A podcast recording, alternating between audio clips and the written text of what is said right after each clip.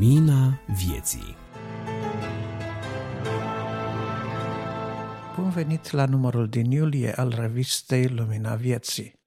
Cu ajutorul lui Dumnezeu suntem deja la cea de-a 12-a publicare sub formă de podcast a acestei reviste și vom începe cu luna august cel de al doilea an de livrare a conținutului revistei sub această formă, lucru pentru care îi suntem mulțumitori lui Dumnezeu și celor care au contribuit cu timpul lor, cu efortul lor, cu munca lor la realizarea acestei reviste. Revista Lumina Vieții este publicată de ProLumina sub formă de podcast și misiunea ei este aceea de a ajuta pe oameni să îl cunoască mai bine pe Dumnezeu, să aibă o relație personală cu Isus Hristos și să aducă creștere spirituală pentru cei interesați de viața lor spirituală și de soarta propriului lor suflet.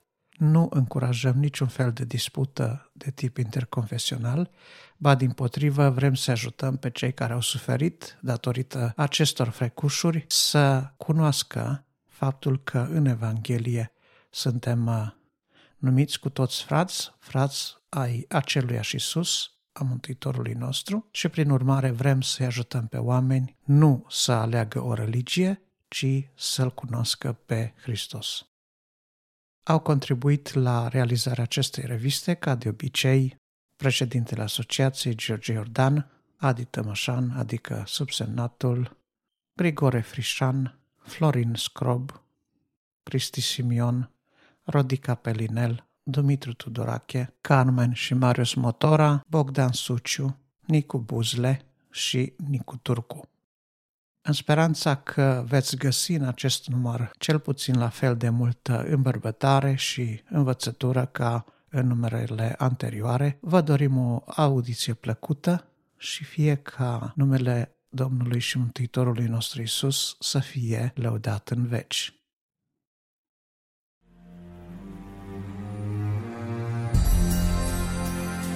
Editorial Bun găsit, dragi ascultători! La microfon, George Iordan. Pe 1 ianuarie 1992 am decis să merg pe calea aceasta îngustă. Eram într-o biserică evanghelică unde s-a pus întrebarea aceasta, citez, Cine dorește să înceapă o viață nouă încă din prima zi a anului? Încheia citatul. Sigur, am fost primul care a sărit în picioare să-mi confirm decizia pe care o luasem cu câteva luni în urmă. Și n-am regretat vreodată pentru acest lucru. Am descoperit nevoia de a cunoaște mai mult despre Dumnezeu. Voiam să citesc cărți, cât mai multe cărți despre cine este Dumnezeu. Acum mă bucur de fiecare carte în care găsesc zugrăvită bunătatea lui Dumnezeu. Există un verset în Evanghelia după Matei, chiar la începutul ei, în capitolul 1, primul verset, care scrie așa. Cartea neamului lui Iisus Hristos, fiul lui David, fiul lui Avram. Încheia citatul.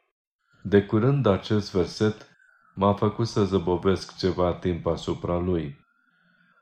Am plecat la drum în reflexia mea pornind de la primul cuvânt, anume cartea. M-a cuprins nostalgia anilor trecuți când aveam atâta sărăcie de carte creștină, Biblia în alfabet brai și nici chiar altă formă de parcurgere a ei în modalitate audio nu exista sau n-a ajunsese la noi în țară. Curând tiparul brai este mai puțin căutat. Au apărut display brai care probabil în scurt timp va înlocui cartea. Observ că modelul audio este apreciat de unii nevăzători mai mult decât forma de citire în alfabet brai. Altora le este confortabil să citească cu o sinteză vocală pe device-uri ca telefoane inteligente sau pe calculatoare personale cu ajutorul unei sinteze vocale. Sunt distribuite device-uri de tip Mega Voice pe care există Biblia în limba română și chiar o a doua limbă cu posibilitatea de a folosi un minicard de memorie pe care să se stocheze informații audio cu alte eventuale cărți. Câtă binecuvântare! În trecut, erau case boierești în care exista o sufragerie suficient de largă pentru primirea oaspeților, dar de unde nu lipsea câte o bibliotecă vastă prin care stăpânul casei își etala bogăția cunoștinței sale prin impresionantul număr de cărți expus în acele rafturi. Existau cărți comandate special la tipografii care făceau numai coperțile, fără conținutul scris al foilor pentru a satisface dorința multor stăpâni de conace care își umpleau rafturile superioare cu asemenea exemplare de cărți. Pentru ce oare se făcea atâta cheltuială? E ușor de înțeles ca și astăzi, cumpărând mașini, case, haine, etc. pentru fast. În urmă cu câțiva ani am avut un articol de tip interviu în cadrul revistei unde au fost interviate mai multe persoane nevăzătoare cărora li s-a pus trei întrebări, anume ce este Biblia, sau ați avut ocazia să o citiți și dacă vă propuneți să o citiți. Răspunsurile cu privire la ce este Biblia au fost cam în felul acesta. Citez. Este o carte sfântă sau este cuvântul lui Dumnezeu sau este cartea cărților. Au fost și răspunsuri ca pâinea sufletului sau foarte puțini au spus din cei interviați că au citit-o în ciuda faptului că au răspuns că este cartea cărților. Dragii mei, dacă vi se vor pune aceste întrebări, ce ați răspunde? Cei mai mulți tineri nu mai citesc cărți pentru că multe dintre ele sunt făcute film. Întrebam pe cineva dacă a citit Evangheliile sau măcar una dintre ele. Îmi răspundeau aproape toți. Sigur, am vizionat filmul. Totuși, cartea te pune în postura de a regiza rolurile, te ajută să creezi imaginea personajelor. Este diferit de film cu atât mai mult pentru noi nevăzătorii. Unii sunt preocupați de beletristică, istorie, medicină, etc. Alții joacă cărți sau petrec timp și cheltuiesc bani pe jocuri de noroc. Ei bine, Evanghelia după Matei este una dintre singurele cărți nou testamentale prezentate în limba ebraică, ceea ce ne spune că era adresată în mod special evreilor, dar cu aceeași eficiență de schimbare a vieții și pentru noi astăzi. Un medic m-a întrebat de unde am tonusul și mai ales optimismul. N-am stat pe gânduri și am răspuns că optimismul vine din nădejdea pe care mi-a oferit-o această carte a cărților, care mi l-a arătat pe Domnul Isus ca fiind mântuitorul meu. Un profesor nevăzător de curând îmi spunea că de 300 de zile citește în fiecare zi din Sfânta Scriptură și că n-ar mai putea concepe viața fără a se hrăni cu perceptele cuvântului lui Dumnezeu.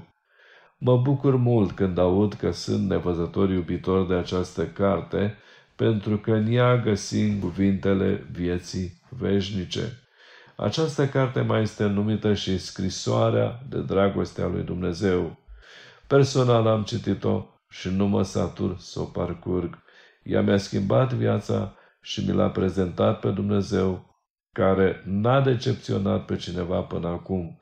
Sincer, nici eu n-am fost dezamăgit vreodată pentru că am citit-o și pentru că am crezut ceea ce este scris în ea. Împotriva lui Iulius Cezar s-a pus la cale un complot la care au participat 60 de persoane. În 15 martie 44 după Hristos a fost convocată o adunare a Senatului în care s-a hotărât asasinarea lui Cezar. Acesta era așteptat de complotiști. Brutus a fost trimis să-l cheme în timp ce mergea spre senat, un scrib de-al lui care știa de complot și care se numea Arteniboros i-a dat un sul prin care îl avertiza. Cezar însă era Cezar. Îi mulțumi și și-a continuat drumul fără a citi scrisoarea. În felul acesta a pierdut și ultima șansă de salvare. Biblia este scrisoarea Tatălui. Ea prezintă ultima șansă de salvare pentru om. Ea ne arată pericolul și ne avertizează. Cezar n-a citit scrisoarea și a murit. Tu ai citit Biblia? Cartea cărților?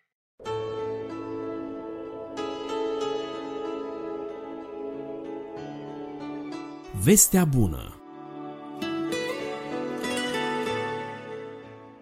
În carte Evrei, Scriptura spune următoarele. Astăzi, dacă auzi glasul lui, nu-ți împietri inima, ca în ziua ispitirii la Meriba în pustie. Aceste cuvinte au fost scrise referire făcând la un episod din viața poporului evreu, când oamenii în loc să-și pună nădejde în Dumnezeu în timpul peregrinării lor prin pustie, că El le va purta de grijă, s-au uh, certat cu Moise și i-au forțat mâna lui Dumnezeu, astfel încât Dumnezeu s-a aprins de mânie împotriva acestui comportament lipsit de respect, acestui uh, comportament împietrit a poporului evreu pe vremea călătoriei lor, pe vremea exodului din Egipt către Israel. În uh, Evrei, la capitolul 4, ni se spune că și lor le-a fost adusă o veste bună, adică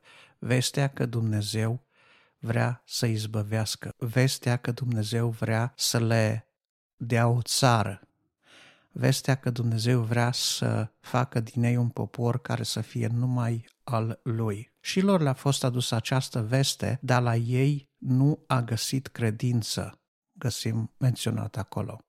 Vestea bună pe care o am astăzi pentru dumneavoastră, în primul rând, este că Dumnezeu vrea pentru dumneavoastră personal să alcătuiască un plan foarte special care cuprinde viața aceasta, dar și viața veșnică. Viața aceasta este o viață pe care oamenii o trăiesc pentru ei înșiși în cele mai multe situații. O trăiesc uh, neținând seama, într-adevăr, de oamenii din jurul lor, neținând seama de viitorul lor, neținând seama de efectele pe care le au propriile decizii, propria trăire asupra celor din jur. Mai cu seamă, ei își trăiesc viața neținând seama de ceea ce voiește Dumnezeu pentru ei.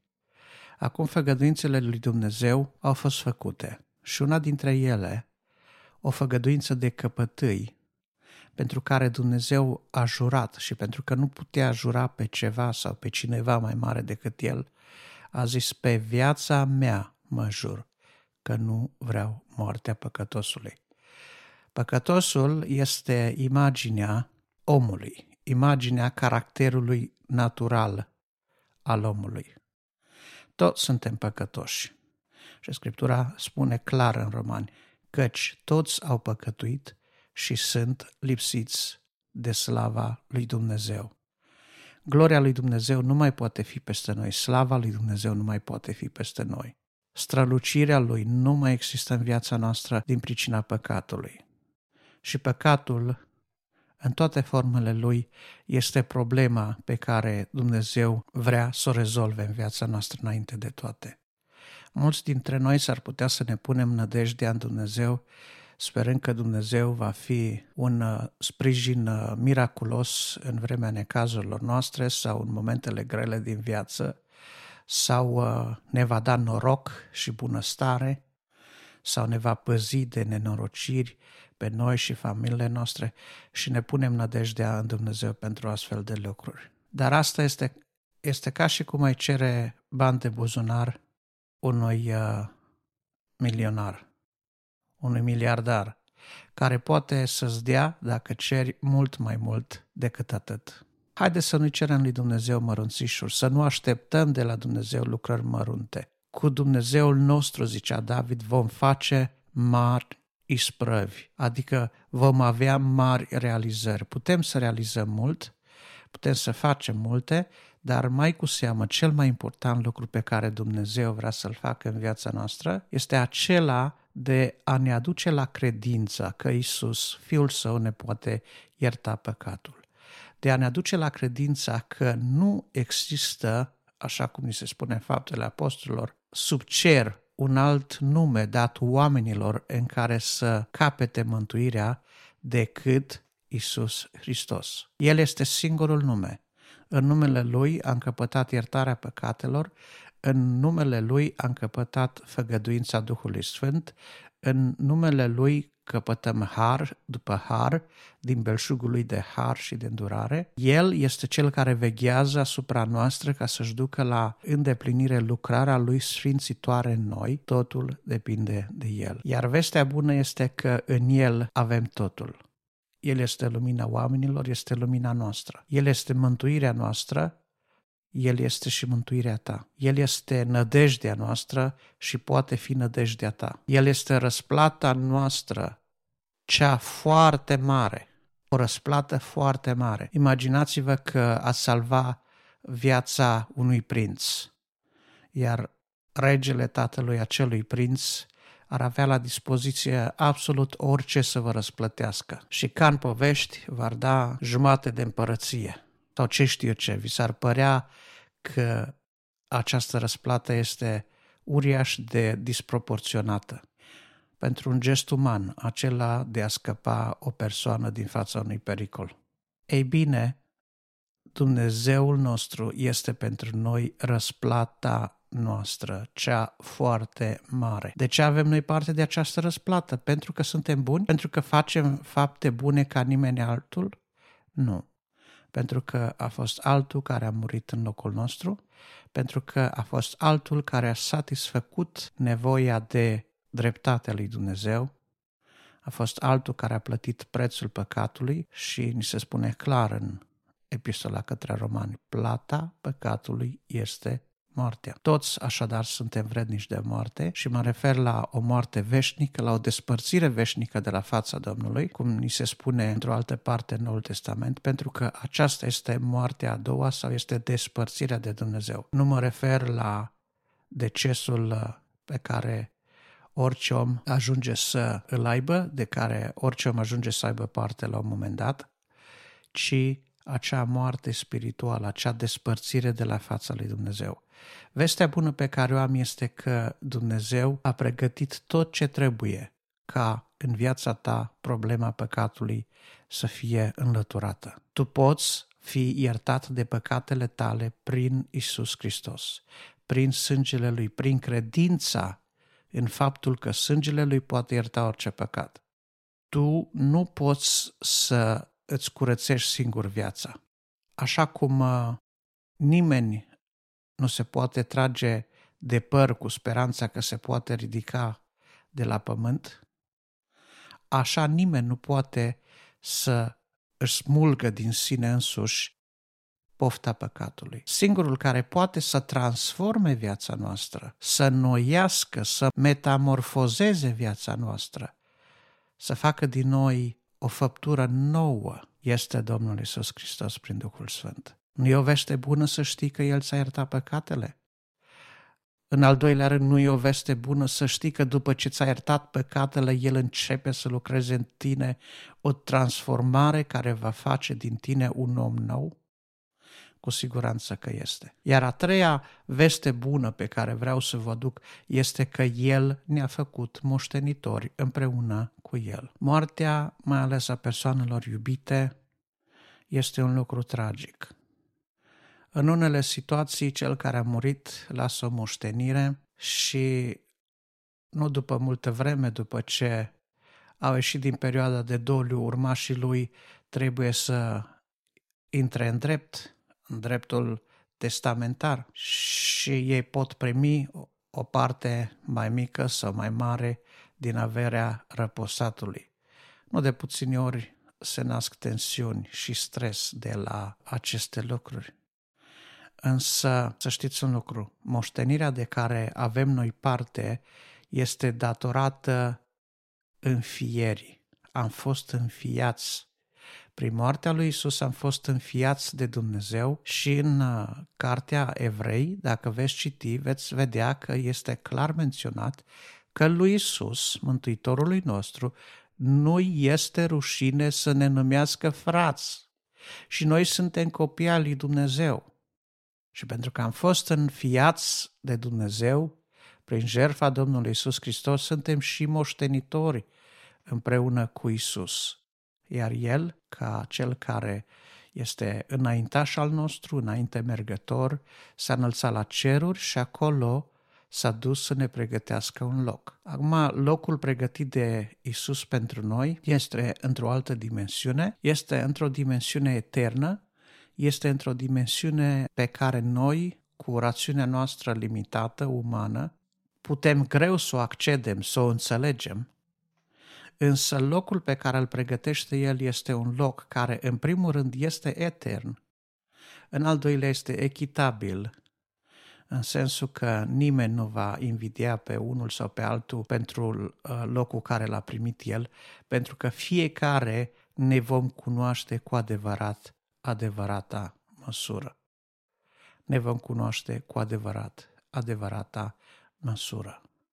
Astăzi ne putem amăgi de unii singuri, crezând că suntem mai buni decât suntem, că suntem mai pocăiți decât cei de lângă noi, că suntem mai uh, sfinți decât membrii bisericii în care mergem, poate credem că suntem uh, mai buni sau mai aproape de Dumnezeu decât uh, aproapele nostru, însă părerile noastre despre noi înșine foarte adesea pot fi alterate, pot fi inexacte. Dacă ne uităm, de exemplu, în întâmplarea sau în ilustrația pe care o face Isus în Evanghelii cu Lazar și bogatul uh, acela nemilostiv, vedem că după ce fiecare din ei au trecut din viața aceasta, au trecut prin deces și au ajuns în dimensiunea veșnică, brusc bogatul suferă o schimbare de percepție. Dacă înainte nu considera că viața spirituală, că relația cu Dumnezeu are vreo importanță. Dacă înainte nu considera că a fi alături de cel în nevoie trebuie să fie o prioritate în viața lui. Când ajunge în eternitate, el înțelege clar că este pierdut, vede pericolul în care se află frații lui și pentru asta face solicitarea ca Lazar să se întoarcă să le adeverească acele lucruri, adică acele lucruri pe care el nu le-a crezut. Și acum venim la esența acestui mesaj, și anume, dacă crezi aceste trei vești bune, ești pe drumul pe care Dumnezeu vrea să-ți pună pașii.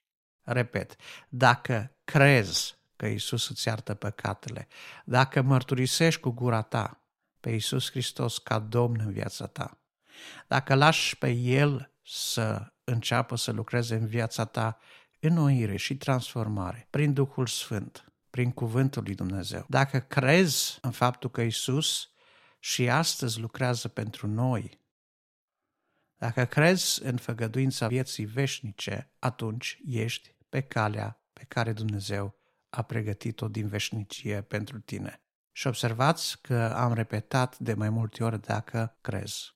Bogatul acela care a ajuns uh, în focul iadului, din uh, ilustrația lui Isus, s-a adaptat religiei.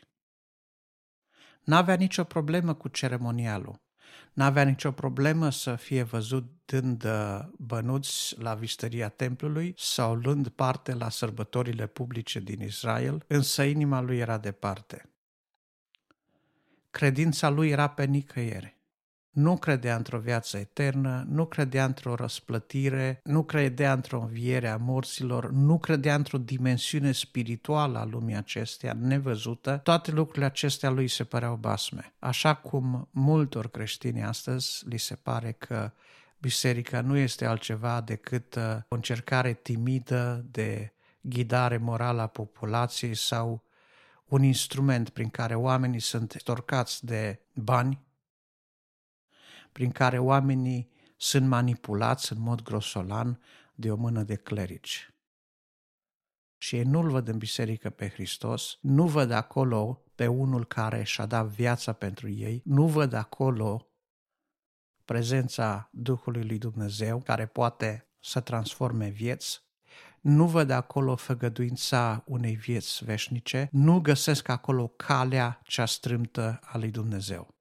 Dragul meu, te anunț din nou, Dumnezeu s-a jurat pe viața lui că nu vrea moartea păcătosului, ci mai degrabă să vină la mântuire. Dacă vrei să ai parte de mântuire, dacă vrei să începi să umbli pe calea mântuirii, începe de aici. Crede-L pe Isus pe cuvânt. Crede că El a murit pentru păcatele tale. Crede că El poate să-ți transforme viața prin Duhul Său, prin cuvântul Său, pentru că El revarsă peste noi belșug de har. Și crede că vei fi moștenitor împreună cu Isus și cu Sfinții într-o împărăție în care va domni dreptatea. O dreptate pe care El, Isus, o va instaura. Despre asta e creștinismul, despre asta e Evanghelia, despre asta e vestea bună, despre asta e Biblia. Despre tine și eternitatea ta. Dacă vrei să afli mai multe despre Cuvântul lui Dumnezeu, despre Evanghelie, despre vestea bună, dacă vrei să începi să faci primii pași pe calea mântuirii și nu știi cum, atunci îndrăznește să ne contactezi, fie prin e-mail, fie prin telefon, urmând datele de contact de la sfârșitul acestui podcast și vom fi bucuroși să fim alături de tine și să îți îndrumăm pașii pe cele din tâi urme ale Mântuitorului nostru, Isus. Amin.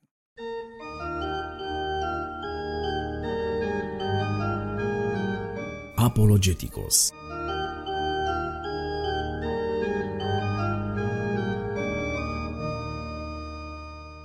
În rubrica Apologeticos de astăzi, Levius Percy vorbește din nou despre Biblie, mai exact astăzi despre transmiterea Bibliei și despre cât de acurată și autentică este această metodă de transmitere a Bibliei.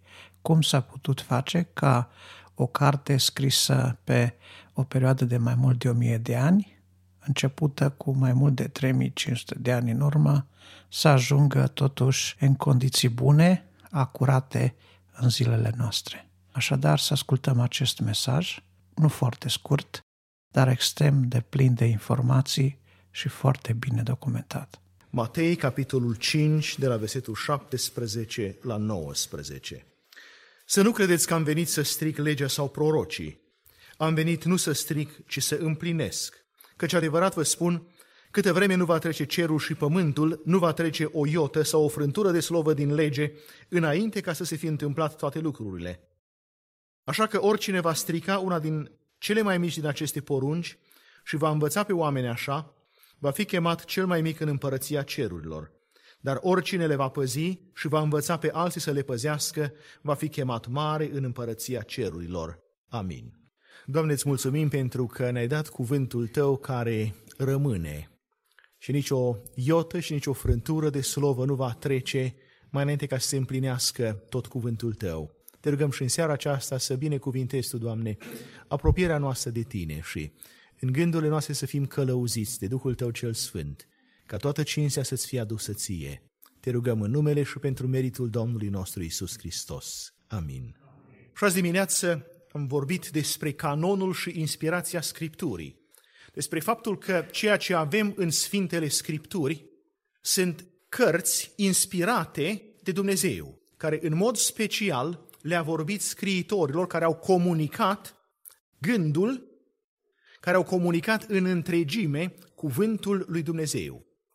În seara aceasta aș vrea să mă opresc puțin lângă un aspect legat de Eh, scriptură și anume transmiterea textului Scripturii. William Shakespeare a trăit în secolul al XVII-lea și a scris 37 de piese de teatru. În fiecare dintre piesele lui există anumite porțiuni care s-au pierdut. Din original s-a pierdut o porțiune și ulterior oamenii au încercat să reconstituie ceea ce a fost acolo. A fost o, un fragment aici, un altul dincolo și au încercat cumva să le pună la oaltă și să reconstituie textul original. În cele mai multe cazuri, au trebuit să facă interpolări și să, să facă anumite presupuneri. Cam așa, probabil, că a spus uh, William Shakespeare. Și întrebarea mea este următoarea.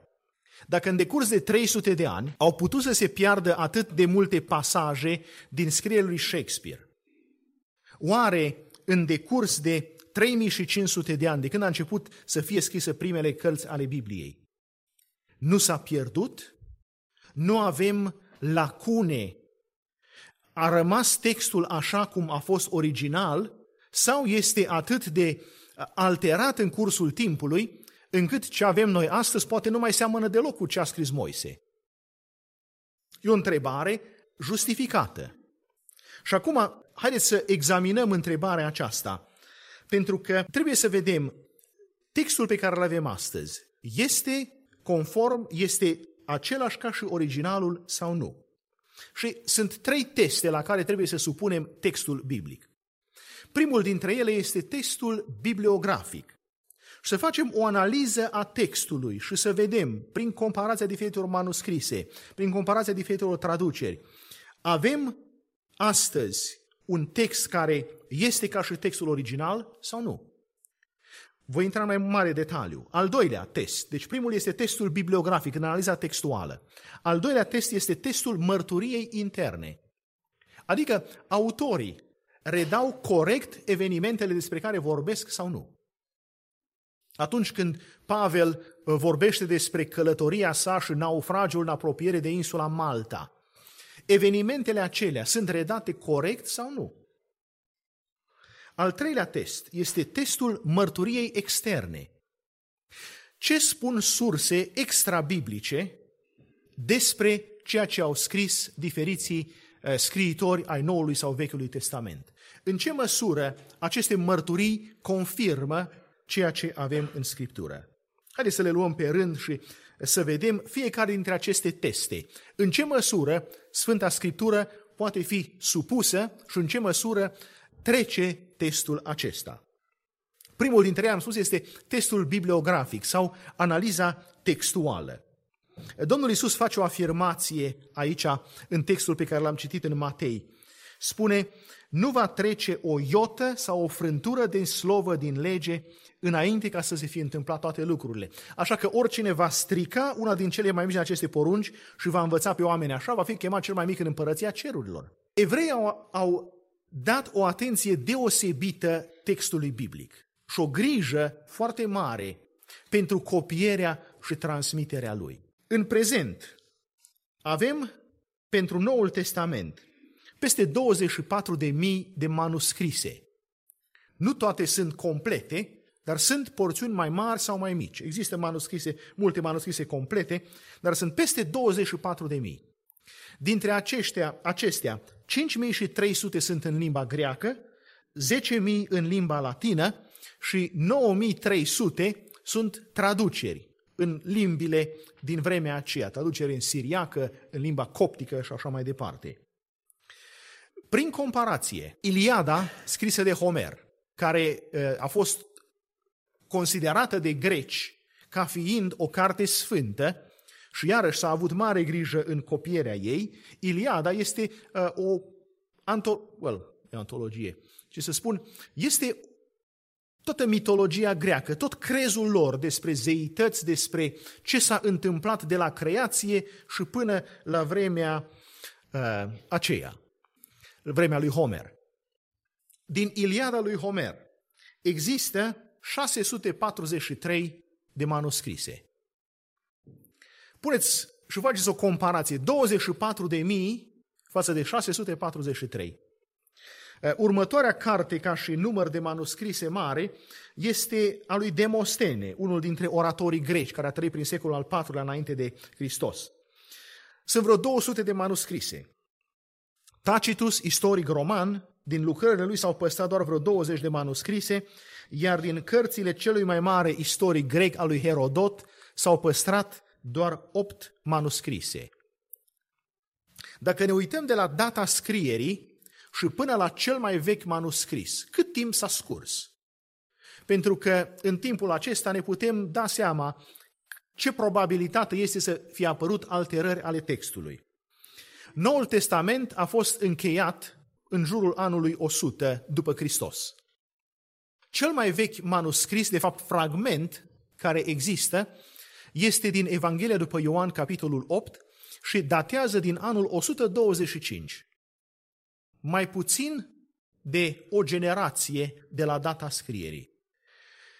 Prin comparație, cel mai vechi exemplar din Iliada, cel mai vechi fragment din Iliada, datează din anul 400 înainte de Hristos la 500 de ani după data scrierii. Dacă ne uităm la Demostene, cel mai vechi manuscris este din anul 1100 la 1400 de ani după data scrierii. Uh, Tacitus a scris în, anul, în jurul anului 100 după Hristos, cel mai vechi manuscris din anul 1100, deci 1000 de ani de la data scrierii și până la cel mai vechi manuscris. Iarăși, când ne uităm la diferențele acestea enorme de timp, putem să vedem ceea ce spune Dumnezeu prorocului Ieremia. Primul capitol din Ieremia, Dumnezeu îl întreabă pe Ieremia, spune, Ieremia, ce vezi? Și spune Ieremia, văd un veghetor. Și Domnul îi spune, bine zici Ieremie, pentru că eu veghez asupra cuvântului meu ca să-l împlinesc. Gândiți-vă la perioadele de persecuție prin care a trecut biserica creștină în primele secole, când au fost încercări de a elimina complet scrierile sfinte. Unul dintre împărați a mers până acolo încât a bătut monedă și a scris pe monedă s-a stins creștinismul. Pentru că el a încercat, a persecutat cumplit și a încercat să elimine și uh, a vrut cu orice chip să distrugă creștinismul. În ciuda acestor persecuții, sunt zeci de mii de fragmente de manuscrise care s-au păstrat până în vremea noastră. Dacă ne uităm și comparăm transmiterea textului în cursul generațiilor, putem face o observație foarte interesantă. Atunci când textul Noului Testament a fost comparat din diferite manuscrise și traduceri, eh, au fost observate anumite variante și anumite diferențe încât există în Noul Testament 400 de cuvinte, aici și colo, câte un cuvânt aici, câte un cuvânt în celălalt capitol, aici și colo. Sunt în total 400 de cuvinte asupra cărora există îndoieli că sunt identice cu cele din original. Din cât este Noul Testament, din 27 de cărți, din eh, vreo cât e, peste 300 de pagini în tipărirea noastră, sunt 400 de cuvinte. Asta reprezintă mai puțin de 0,5% din totalul Noului Testament. Prin comparație, în Iliada sunt 764 de rânduri. Asta înseamnă cam 7640 de cuvinte care sunt disputate. Și asta reprezintă 5% din textul întreg al Iliadei. Deci vă dați seama ce diferență mare între credibilitatea pe care o are un text și celălalt. De aceea putem cu multă încredere să afirmăm Noul Testament pe care îl avem noi astăzi este așa cum a fost scris original.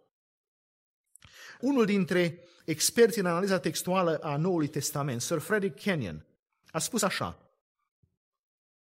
Nici o doctrină fundamentală a credinței creștine nu se bazează pe o variantă controversată.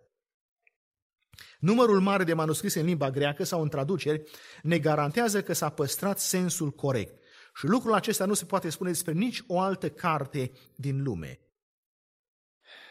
Corectitudinea transmiterii textului este confirmată de numeroasele traduceri în limba latină sau în limba siriacă. Sunt peste 15.000 de asemenea traduceri. În plus, în primele secole au trăit o serie de teologi deosebit de înzestrați, care sunt numiți părinții bisericii.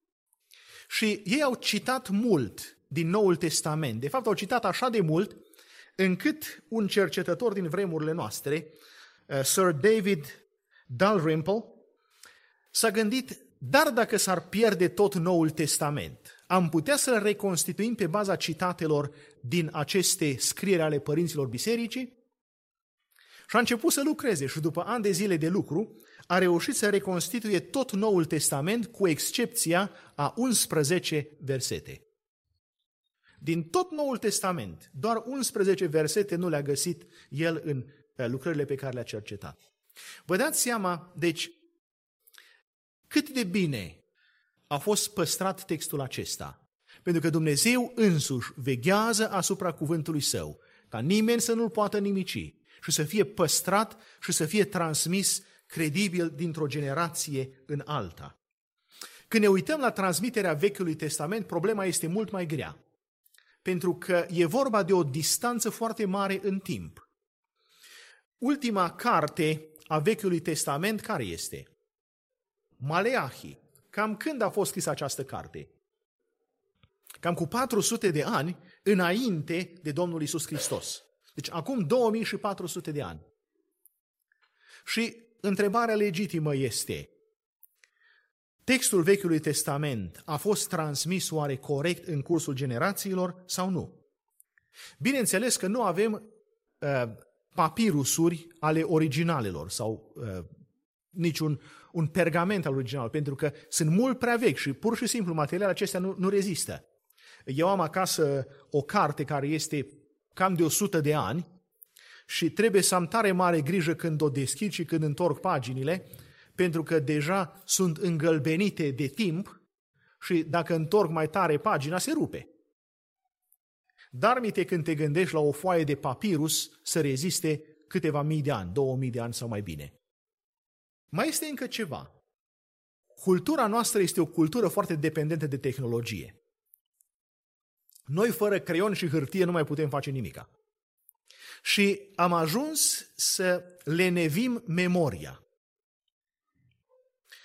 Un rabin a spus așa despre un ucenic. Spune, un ucenic bun este ca și un vas bine izolat care primește tot de la învățătorul lui și nu pierde nicio picătură. Un ucenic al unui rabin învăța oral și memora toată învățătura învățătorului, toată învățătura rabinului. Ați văzut-o pe Semida. N-are probleme. Ușor memorează o poezie, așa Pentru că își aplică capacitatea aceasta de memorare. Și fiecare avem o capacitate enormă de memorare. Problema e că nu o folosim. Dar avem capacitatea aceasta. Atunci când eh, au fost date învățăturile, oamenii trăiau într-o societate care era bazată pe această cultură orală și memorau foarte mult. N-a fost nevoie să scrie pentru că se transmitea fidel dintr-o generație în alta învățătura. Dar Domnul a avut grijă încă de la bun început să fie scrise lucrurile ca să rămână și să fie sigur oamenii de mai târziu că nu vor fi devieri de la text. Atunci când un manuscris se învechea, ajungea să fie mai greu de citit. Și dacă nu poți să-l citești, riști să faci greșeli. Și atunci era scos din circulație și înlocuit cu unul nou-nouț, care era o copie exactă a celui vechi. Ca să aveți o idee despre rigorile cu care se făcea copierea unui sul al Vechiului Testament, vreau să vă dau o listă de reguli pentru copierea manuscriselor pe care o foloseau talmudiștii. Talmudiștii au fost cei care au lucrat la prelucrarea acestui comentariu asupra Vechiului Testament numit Talmudul și care și-au dedicat viața, efectiv și-au dedicat toată viața lor copierii și transmiterii Sfintelor Scripturi. Și iată regulile lor. Prima regulă, un sul pentru sinagogă, deci un sul care să fie folosit pentru citirea oficială a Scripturilor, trebuie să fie scris pe piei de animale curate. Deci nu puteai să scrii pe o piele de crocodil, chiar dacă e tare, ci trebuia să scrii numai pe o piele de animal curat, pe o piele de vițel sau o piele de miel. Pieile trebuie să fie pregătite de un evreu pentru folosirea în sinagogă. Nu puteai să cumperi o piele prelucrată de greci sau de, de altcineva, doar un evreu. Pieile trebuie să fie legate la oaltă cu fire luate din animale curate. Fiecare piele trebuie să conțină un anumit număr de coloane care să fie același în tot codexul. Lungimea fiecarei coloane trebuie să nu fie mai mică de 48 de rânduri și nu mai mare de 60 de rânduri, iar lățimea trebuie să fie corespunzătoare pentru 30 de litere.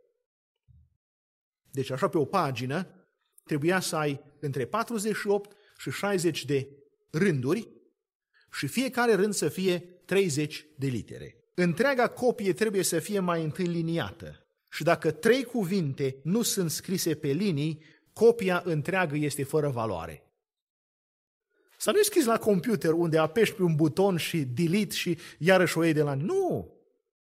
Scris de mână. Și dacă ai ajuns la ultima, ultimul pasaj și acolo ai greșit trei cuvinte, tot cât ai lucrat un an de zile, se dă la o parte. Cerneala trebuie să fie neagră, nu roșie, verde sau de altă culoare și trebuie să fie preparată după o rețetă specială. O copie autentică este un exemplar în care copistul nu a deviat absolut deloc. Și fiți atenți, vă rog, la regula aceasta. Spune niciun cuvânt, nici o literă, nici chiar o iotă nu trebuie scrisă din memorie, fără ca scribul să se fi uitat pe codexul pe care îl are în față. Hai să vă dau un test. Știți cu toții Matei 6,33, așa Căutați mai întâi împărăția lui Dumnezeu și neprihănirea lui și toate celelalte lucruri vi se vor da pe deasupra. Da? așa -i? Nu e așa. Toate aceste lucruri vi se vor da pe deasupra. De câte ori ați citit versetul ăsta? De multe ori. L-ați auzit de multe ori. Și este citat de multe ori greșit. Pentru că mintea ne joacă feste. Memoria ne joacă feste. De aceea spune, atunci când copistul copiază, nici măcar o frântură de slovă, nici măcar o iotă, cât este ă, litera sau bara de la T, sau cât este căciula de la E. Nici măcar atâta să nu scrie, fără ca mai întâi să se uite în original să fie sigur că acolo este E și nu este A sau I. Foarte mare atenție. După aceea spune, între consoane trebuie să fie un spațiu cât un fir de păr sau cât un fir de ață. Între fiecare secțiune nouă trebuie să fie un spațiu de nouă consoane. Între fiecare carte trebuie să fie un spațiu de trei rânduri. A cincea carte a lui Moise trebuie să se termine cu un rând întreg. La celelalte cărți din Scriptură nu este obligatoriu. Copistul, atunci când scrie, trebuie să fie îmbrăcat în ținuta evreiască completă. Nu putea să scrie cum am stat noi cu pantaloni scurți sau în, într-o asemenea ținută, nu. Pentru că au crezut că atunci când se apropie de cuvântul lui Dumnezeu, se apropie de Dumnezeu. Și s-au apropiat cu un asemenea respect, cu reverență. Spune, trebuie să fii îmbrăcat în ținuta completă. Copistul trebuie să-și spele tot trupul, să nu înceapă să scrie numele lui Dumnezeu cu pana pe care tocmai a înmuiat-o în cerneală. Pentru că nu cumva să cadă prea multă cerneală și să pângărească în felul acesta numele lui Dumnezeu. Și ultima regulă. Dacă în timp ce, dacă în timp ce scrie numele lui Dumnezeu, copistului îi se adresează regele să nu-i dea nicio atenție regelui. Atât de multă atenție pentru detaliu, pentru că era așa de important să transmită exact textul care a fost primit. Probabil că ați auzit despre textul masoretic, care este într-un fel textul standard pentru uh, Vechiul Testament. Masora înseamnă tradiție și este o disciplină deosebită și un respect față de text pe care l-au avut scribii aceștia și care au conceput un sistem și mai complex ca să evite orice greșeală în copierea textului. De aceea, afară de toate regulile talmudice, au mai adăugat ei câteva reguli și spuneau așa, trebuie să numeri versetele, cuvintele și literele din fiecare carte, să faci contabilitatea și să te uiți la sfârșit am atâtea cuvinte câte au fost în cartea cealaltă sau nu? Am atâtea litere sau nu? Și dacă existau diferențe, manuscrisul era dat deoparte. calculau cuvântul de mijloc și litera de mijloc a fiecărei cărți. Vă dați seama din câte mii de litere sunt într-o carte. Unul zice, în manuscrisul ăsta, litera de mijloc este Alef. Și celălalt face socoteala și zice, ups, nu-i Alef, e Gimel. Nu-i bun. Exact să se potrivească cuvântul și litera care este în mijlocul manuscrisului. Și după aceea făceau tot felul de alte calcule. Enumerau versetele care conțineau toate literele alfabetului sau care conțineau un anumit număr de litere. Și toate acestea ca să se asigure că este făcută o copie care să fie fidelă, care să transmită exact textul original. Masoreții au fost atenți să nu piardă nici măcar o iotă sau o frântură de slovă din text. Cea mai remarcabilă descoperire arheologică a secolului al XX-lea au fost descoperirea sulurilor de la Marea Moartă. În anul 1947, în luna februarie, eh, un băiat de beduin păștea caprele în partea aceea lângă Ierihon, la 12 km sud de Ierihon, și una dintre capre, cum urcă caprele, a luat-o pe stânci în sus. Și pentru că n-a vrut să se urce până acolo, a început să arunce cu pietre după capră. Și aruncând cu pietre, a aruncat și a căzut o piatră într-o grotă, într-o cavernă care era acolo și a auzit că s-a spart ceva când a dat piatra. Acum era curios copilul, nu numai să-și găsească capra, dar și să vadă ce a spart. Și s-a urcat până acolo și spre surprinderea lui, când a intrat acolo în grotă, a văzut o mulțime de vase de lut care erau sigilate. N-a știut ce este acolo, s-a uitat în vasul care a fost spart și a văzut că erau niște suluri de piele. S-au gândit ei să-și facă opinci din ele sau ceva, să le folosească, dar era prea slabă pielea și nu era bună de așa ceva. Au dus fragmente și au început să vândă la turiști și la cine mergea pe acolo. Arhiepiscopul Bisericii Ortodoxe Siriace din Ierusalim a cumpărat cinci suluri. Problema era că nu știa să citească ebraică. Și atunci, ca să știe ce este pe suluri, a dat telefon la Școala Americană de Cercetări Orientale din Ierusalim, eh, profesorului John Trevor. Și Trevor, când le-a văzut, a fost gata să leșine. Pentru că a văzut acolo cărțile Vechiului Testament. Printre altele. Au fost sulul cărții lui Isaia și alte cărți din Vechiul Testament.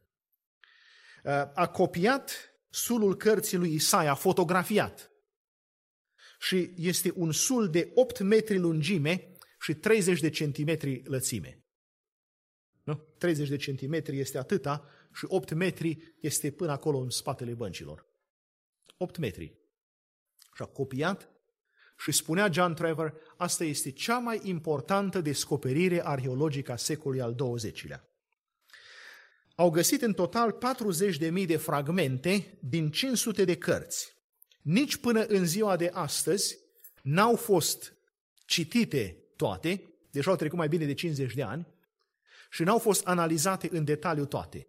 În parte pentru că cei care eh, sunt acolo au vrut să păsteze un fel de monopol asupra cercetării manuscriselor, pentru că asta le dă posibilitatea să publice la nesfârșit în uh, revistele de specialitate noutăți. Și asta pentru este, dacă ești profesor la universitate, uh, dacă nu publici, mori. Așa că din cauza asta au, au ținut un monopol și încearcă să limiteze accesul. Dar, lucru care este foarte important, a fost luat sulul acesta al cărții lui Isaia, care datează din anul 100 înainte de Hristos. Și a fost examinat. Hai să vedem. Este întreg, întreagă cartea lui Isaia așa cum o cunoaștem noi. Și cea mai interesantă întrebare pentru orice evreu. Știți care este? Din cartea lui Isaia. Este Isaia 53 în original sau nu? Știți că până astăzi, atunci când evreii citesc sulul cărții lui Isaia în sinagogă, sar peste capitolul 53. Pentru că este o profeție mesianică atât de clară, încât îi pune în uimire și parcă nu le vine să creadă și refuză să creadă. Și întrebarea a fost, Este Isaia 53 în manuscrisul acesta? S-au uitat și l-au găsit acolo, întreg capitolul. L-au examinat în detaliu. În limba ebraică, Isaia 53 conține 166 de cuvinte. Hai să vedem, există diferențe și există câteva diferențe. Există 17 litere care sunt diferite. 10 dintre acestea sunt diferențe ortografice din cursul vremii, din vremea lui Isaia, care a trăit în, în jurul anului 600 înainte de Hristos și până în anul 125 când a fost copiat acest sul. Acum, gândiți-vă câte schimbări ortografice am făcut noi în limba română. Când eu am mers la școală, am învățat că se, se spune eu sunt, cu I din I. Da? Tata, totdeauna când scria, scria eu sunt, cu U. Și mi se părea, de ce nu poate să se obișnuiască sau de ce nu scrie corect? Scria corect după scrierea care a fost când a fost dânsul la școală. Acum noi continuăm să scriem sunt cu I din I. Și în România nu se mai scrie sunt, se scrie sunt cu U. Este o schimbare de ortografie.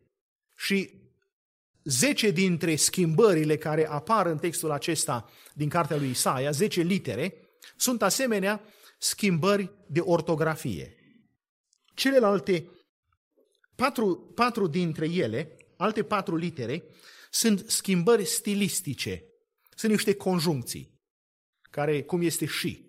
Deci nu mai conjuncții, nu, nu afectează și nu alterează textul.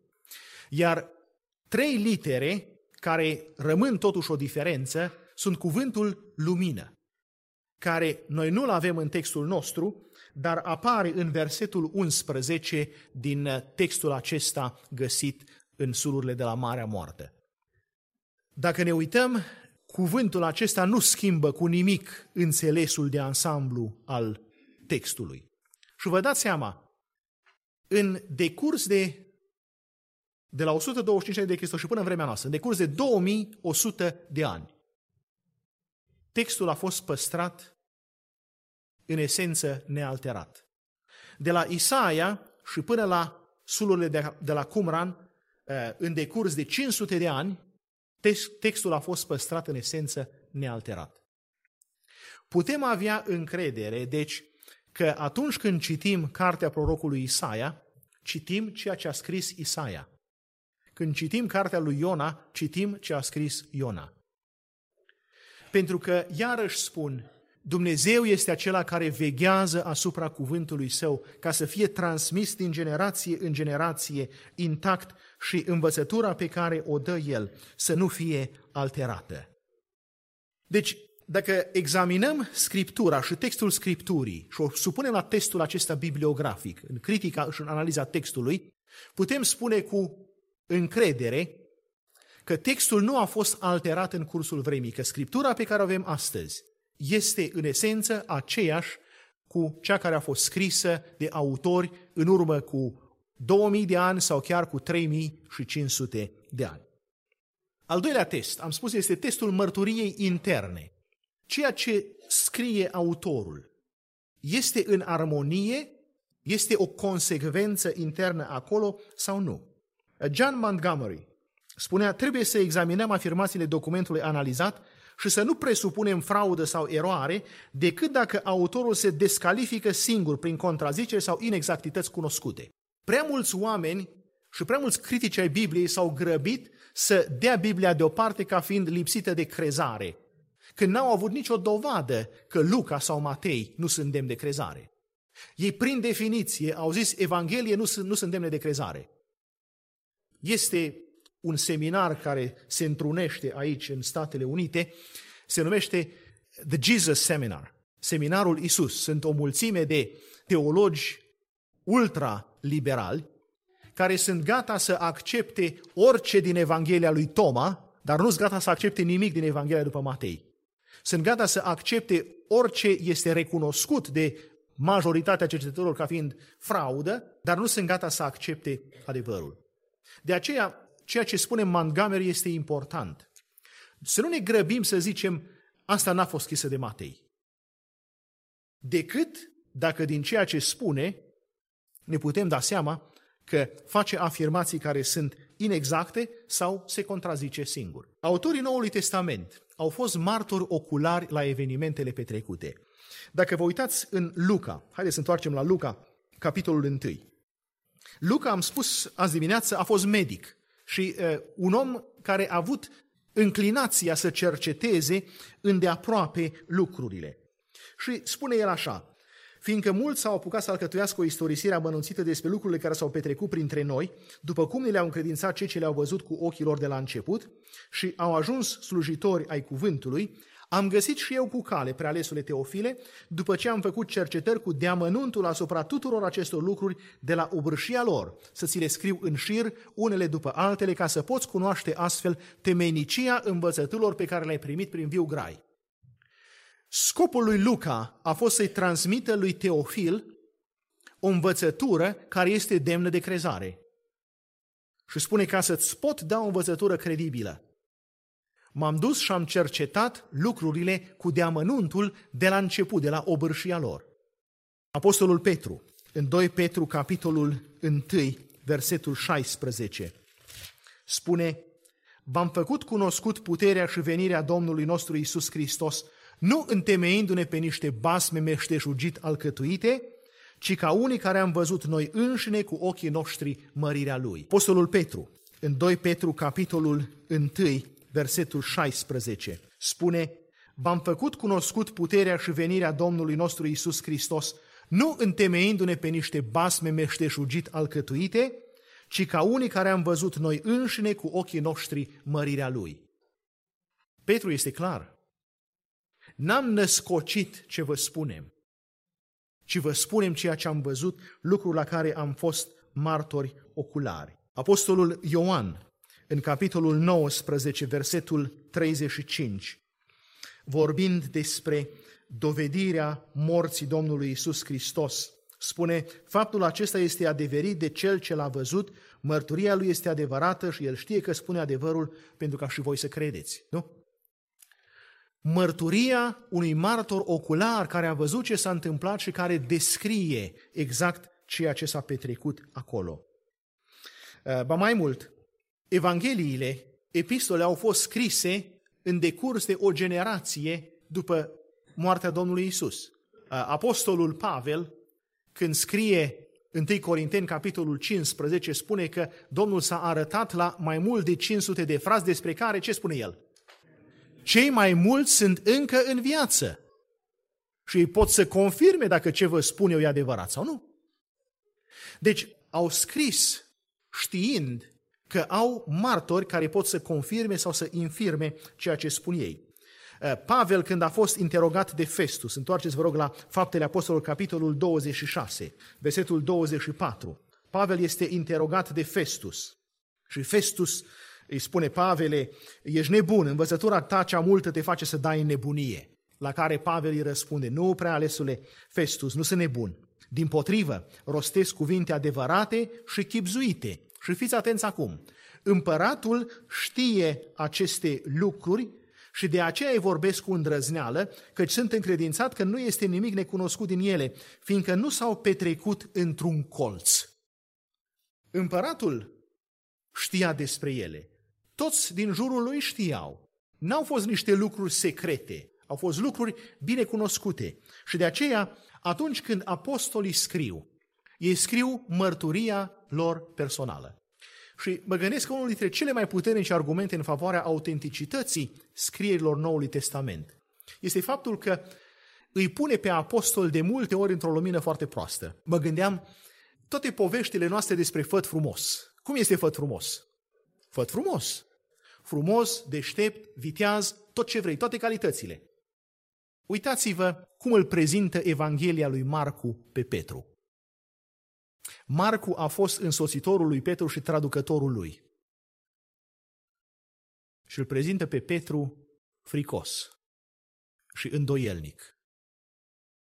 Păi mă gândesc, dacă eu aș scrie uh, o, o biografie a lui Billy Graham, nu-l cunosc așa de aproape, dar dacă aș fi fost mai aproape, aș lăsa deoparte lucrurile care sunt mai puțin flatante. Nu? Aș prezenta într-o lumină cât se poate de pozitivă. Dar cuvântul lui Dumnezeu este adevărul. Și dacă Petru s-a îndoit, ne spune Petru s-a temut, Petru a avut îndoială. Dacă Petru s-a lepădat, ne spune Petru s-a lepădat. Dacă David a comis adulter, ne spune David a comis adulter. David a omorât pe Urie. Cuvântul lui Dumnezeu își dovedește autenticitatea și prin faptul că ni prezintă pe oameni așa cum sunt.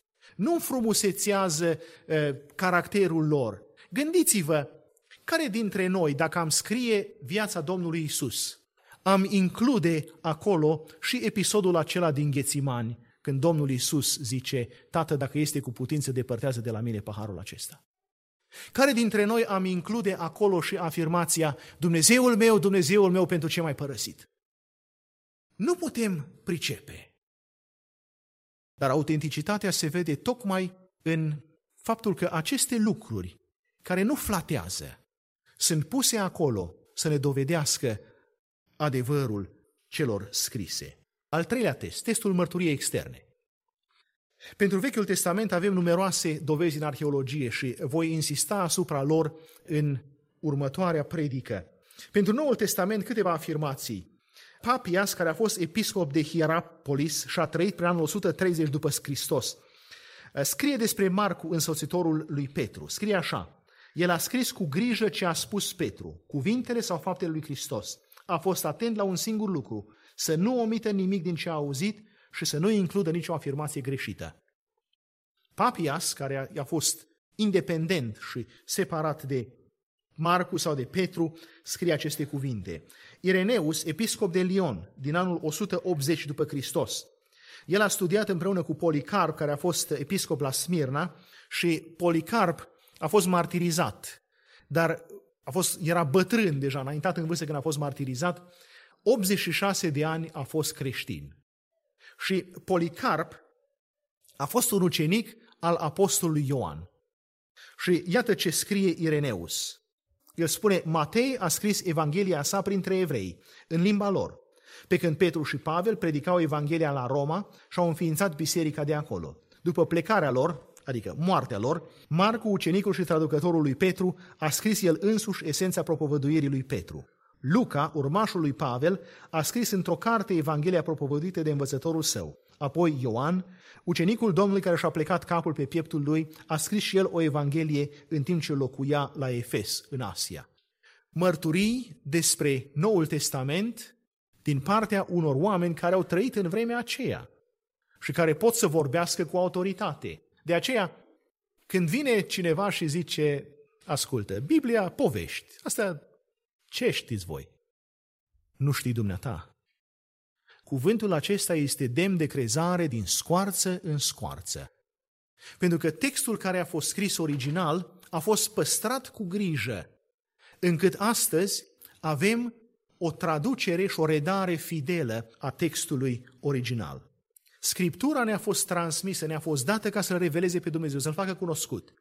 Și însuși Dumnezeu veghează asupra cuvântului Său ca să-L împlinească. Apostolul Ioan citează în Ioan 5 cu 39 cuvintele Domnului Isus care spune cercetați Scripturile și veți vedea că tocmai ele mărturisesc despre mine. Și vreau să zic și eu, cercetați Scripturile ca să-L cunoașteți pe Domnul. Ce avem aici este adevăr. Nu este încercarea cuiva de a fraieri pe alții, cumva să-i înduplece prin basme meșteșugite alcătuite să urmeze o anumită învățătură. Nu. Este adevăr. Este adevărul pur și simplu. Voltaire a murit în anul 1778. Înainte de moartea sa, el a spus, uh, Voltaire a fost uh, agnostic și a fost un, un dușman al bisericii și al cuvântului Dumnezeu. Și el a spus, peste 100 de ani, creștinismul va fi istorie. Nimeni nu va mai fi creștin, nimeni nu-și va mai aminti de creștinism. Și Voltaire a murit în 1778. 50 de ani mai târziu, Societatea Biblică din Geneva a cumpărat casa lui Voltaire și a folosit tiparnița lui ca să tipărească Biblii și să le țină în depozit în casa lui. Voltaire este istorie. Hristos și astăzi este viu și plin de dinamism. Creștinismul n-a murit, pentru că creștinismul nu este o religie omenească, ci este o relație cu un Dumnezeu viu și activ. Un Dumnezeu care transformă și astăzi. Putem crede cu toată tăria că acest cuvânt pe care îl avem este cuvântul pe care Dumnezeu l-a inspirat și care a fost transmis în curs de generații până astăzi cu fidelitate. Acesta este cuvântul lui Dumnezeu care dă viață. Dar vedeți, nu e suficient să te limitezi la o cunoștință intelectuală.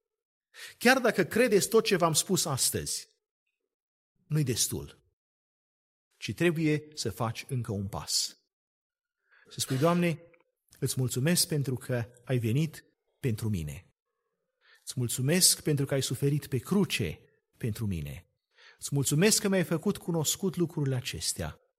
Și, Doamne, știu că nu sunt eu vrednic și nu merit, dar îți mulțumesc pentru că mă primești și pe mine și vreau să vin la tine, să fiu al tău pentru totdeauna. Cuvintele acestea au fost scrise, spune Ioan, pentru ca voi să credeți că Isus este Hristosul Fiul lui Dumnezeu și crezând să aveți viața veșnică. Și primiți viața veșnică astăzi. Amin. Lapte și bucate tare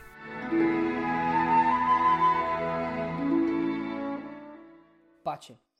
Numele meu este Florin Scrop și cu ajutorul Domnului doresc să vă împărtășesc un mesaj pe care l-am intitulat Rolurile Scripturii. Dar mai întâi de toate, dați-mi voie să dau citire unui text care se găsește în a doua epistolă lui Pavel către Timotei, de la capitolul 3, de la versetele 16 la 17, unde cuvântul Domnului spune astfel. Toată Scriptura este insuflată de Dumnezeu și de folos ca să învețe, să mustre, să îndrepte, să dea înțelepciune în neprihănire, pentru ca omului Dumnezeu să fie desăvârșit și cu totul destoinic pentru orice lucrare bună. Amin. Să-i mulțumim Domnului pentru Scriptură. Să-i mulțumim Domnului pentru cuvântul Său cel Sfânt.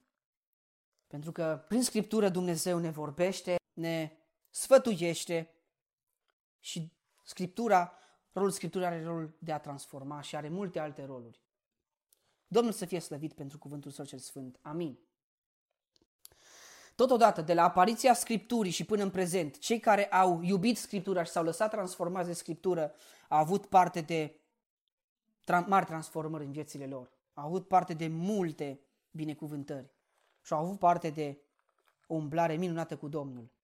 Iar cei care au disprețuit Scriptura, care au încercat să distrugă Scriptura, au avut parte de intervenția lui Dumnezeu pe care sigur nu și le-ar fi dorit.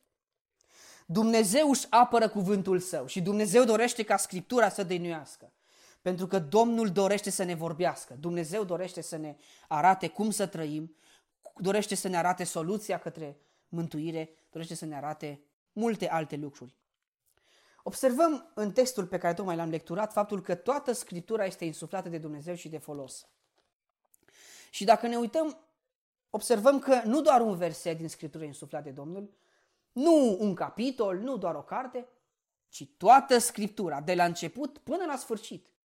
Bineînțeles că Scriptura a fost scrisă de oameni, dar a fost insuflată de Dumnezeu și insuflată de Dumnezeu. Așadar, Scriptura este însufle, însuflețită. Fiecare cuvânt însuflețește, transformă și lucrează, pentru că este de la Domnul. Poate mulți vor întreba, dar care este rolurile Scripturii? Care sunt rolurile Scripturii? De ce este nevoie de Scriptură? Nu se poate fără Scriptură? Pentru ce avem nevoie noi de cuvântul Domnului? Ar spune unii. Dar nu sunt atâtea cărți? Dați-mi voie să expun câteva roluri din Scriptură. Bineînțeles că Scriptura are mult mai multe roluri, dar aș dori să expun cu ajutorul Domnului, să mă axez mai mult pe câteva roluri. Bineînțeles că spre sfârșit voi adăuga și altele. Un prim rol pe care Scriptura îl are este acela de a ne învăța, ca să învețe. Cuvântul Domnului are multe principii și are multe legi. Și acestea au rolul de a ne învăța cum să ne raportăm cu Dumnezeu, cum să ne raportăm cu noi înșine, cum să ne raportăm cu cei din jur și ne învață chiar și să o rupem cu păgânătatea și să ne pocăim. Domnul să ne ajute la aceasta. Și observăm că învățătura are rolul de a ne lumina mintea.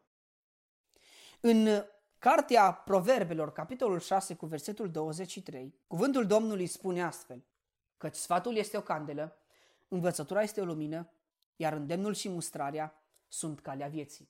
Așadar, sfatul este o candelă și învățătura este o lumină.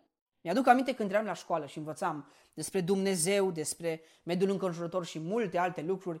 Mi-aduc aminte că pe măsură ce învățam, mintea, mintea mi era luminată, mi se deschidea mintea. Pur și simplu simțeam cum acumulez o grămadă de cunoștințe și cum înțeleg altfel lucrurile. De ce?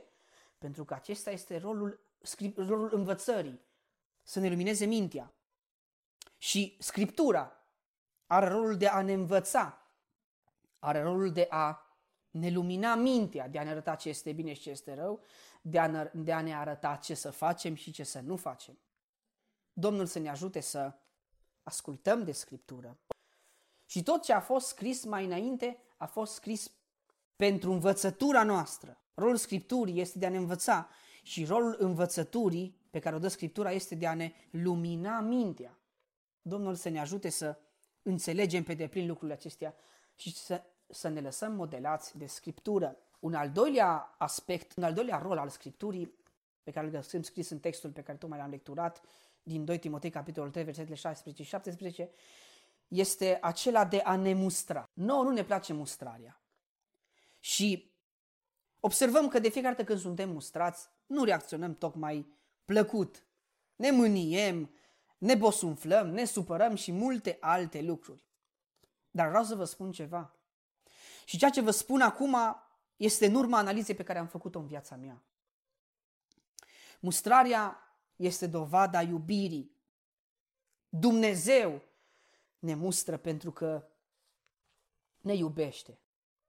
Și dați-mi voie să argumentez lucrul acesta cu Scriptura, și anume în Cartea Proverbelor, capitolul 3, de la versetele 11 la 12, cuvântul Domnului spune astfel. Fiule, nu disprețui mustrarea Domnului și nu te mâhni de pedepsele Lui, căci Domnul mustră pe cine iubește, ca un părinte pe copilul pe care îl iubește. Amin. Mustrarea are rolul de a ne arăta cât de deficitari suntem și unde trebuie să lucrăm la noi. Și mustrarea este una din dovezile lui Dumnezeu, una din dovezile lui Dumnezeu pentru că a ne arăta că ne iubește. Dumnezeu ne arată că El ne iubește prin această, și prin această dovadă de dragoste.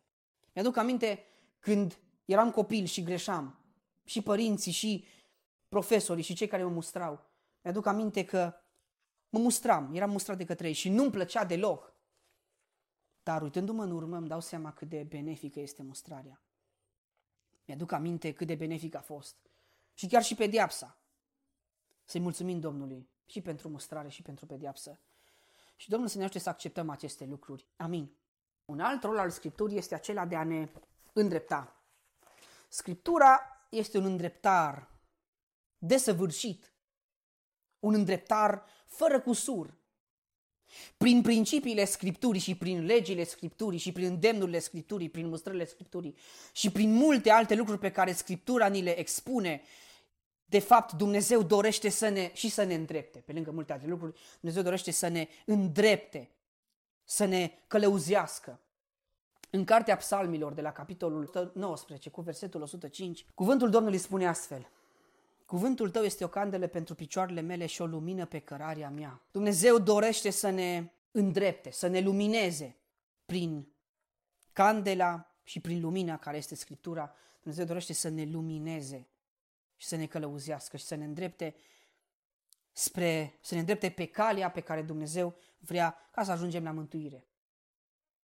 Domnul să ne ajute să acceptăm și lucrul acesta, chiar dacă poate uneori nu ne place, poate în felul în care Dumnezeu ne îndreaptă, poate îndreptarul este mai dur, poate felul este mai dur, felul Dumnezeu este mai, poate mai, mai tare, mai puternic.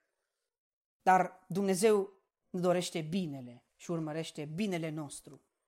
Slăvit să fie Domnul pentru aceasta. Un alt rol este acela să dea înțelepciune în neprihănire. Cuvântul lui Dumnezeu, prin învățătură, ne luminează, prin mustrare ne arată că trebuie să ne îndreptăm unde suntem deficitari.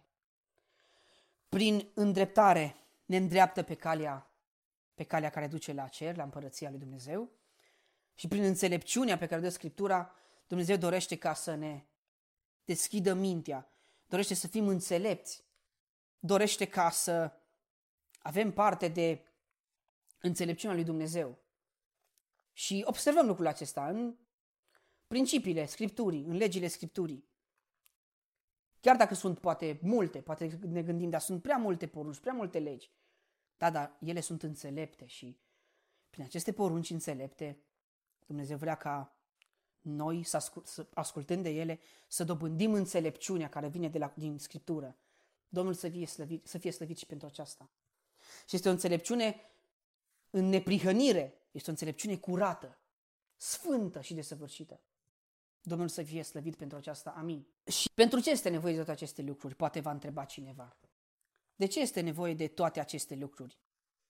Care este scopul lor? Răspunsul în versetul 17. Pentru ca omul lui Dumnezeu să fie desăvârșit și cu totul destoinic pentru orice lucrare bună. Așadar, Dumnezeu dorește să fim destoinici. Dumnezeu dorește să fim desăvârșiți. Dumnezeu dorește să ajungem la statura plinătății lui Hristos. Și acesta este un proces. Un proces mai dur, un proces care uneori este plăcut, dar alteori este dur, dar este un proces de care Dumnezeu se folosește pentru ca să ajungem la desăvârșire și la sfințenie. Și dați-mi voie ca să expun un alt lucru, și anume să avem grijă cu ce ne umple mintea, să avem grijă cu ce ne îndeletnicim. Și cuvântul Domnului în capitolul 6 din prima epistolă ale Pavel către Timotei, la versetele 9 la 11, cuvântul Domnului ne îndeamnă astfel. 1 Timotei 6, de la versetele 9 la 11. Cei ce vor să se îmbogățească, din potrivă, cad în ispită, în lați și în multe pofte nesăbuite și vătămătoare, care cufundă pe oameni în prăpăd și pierzare. Căci iubirea de bani este rădăcina tuturor relelor și unii care au umblat după ea au rătăcit de la credință și s-au străpuns singuri cu o mulțime de chinuri. Iar tu, om al lui Dumnezeu, fugi de aceste lucruri și caută neprihănirea, evlavia, credința, dragostea, răbdarea, blândețea. Amin. După cum am spus, este foarte important să avem grijă cu ce ne umple mintea. Dumnezeu dorește ca noi să fim destoinici și desăvârșiți pentru orice lucrare bună, dar dacă noi ne umplem mintea cu lucruri de nimic, cum mai putem noi oare să fim desăvârșiți și, desto- și destoinici? Cum mai putem noi oare să fim plăcuți Domnului? Pentru că dacă ne umple mintea cu nimicuri, ajungem să ne cufundăm în păcat, ajungem să ne străpungem singuri cu o mulțime de chinuri, ba chiar ajungem să ne și pare rău că n-am ascultat de Scriptură și să ne plângem păcatele, să plângem pur și simplu și să ne pară rău că nu ne-am lăsat formați, că nu ne-am lăsat modelați de Scriptură.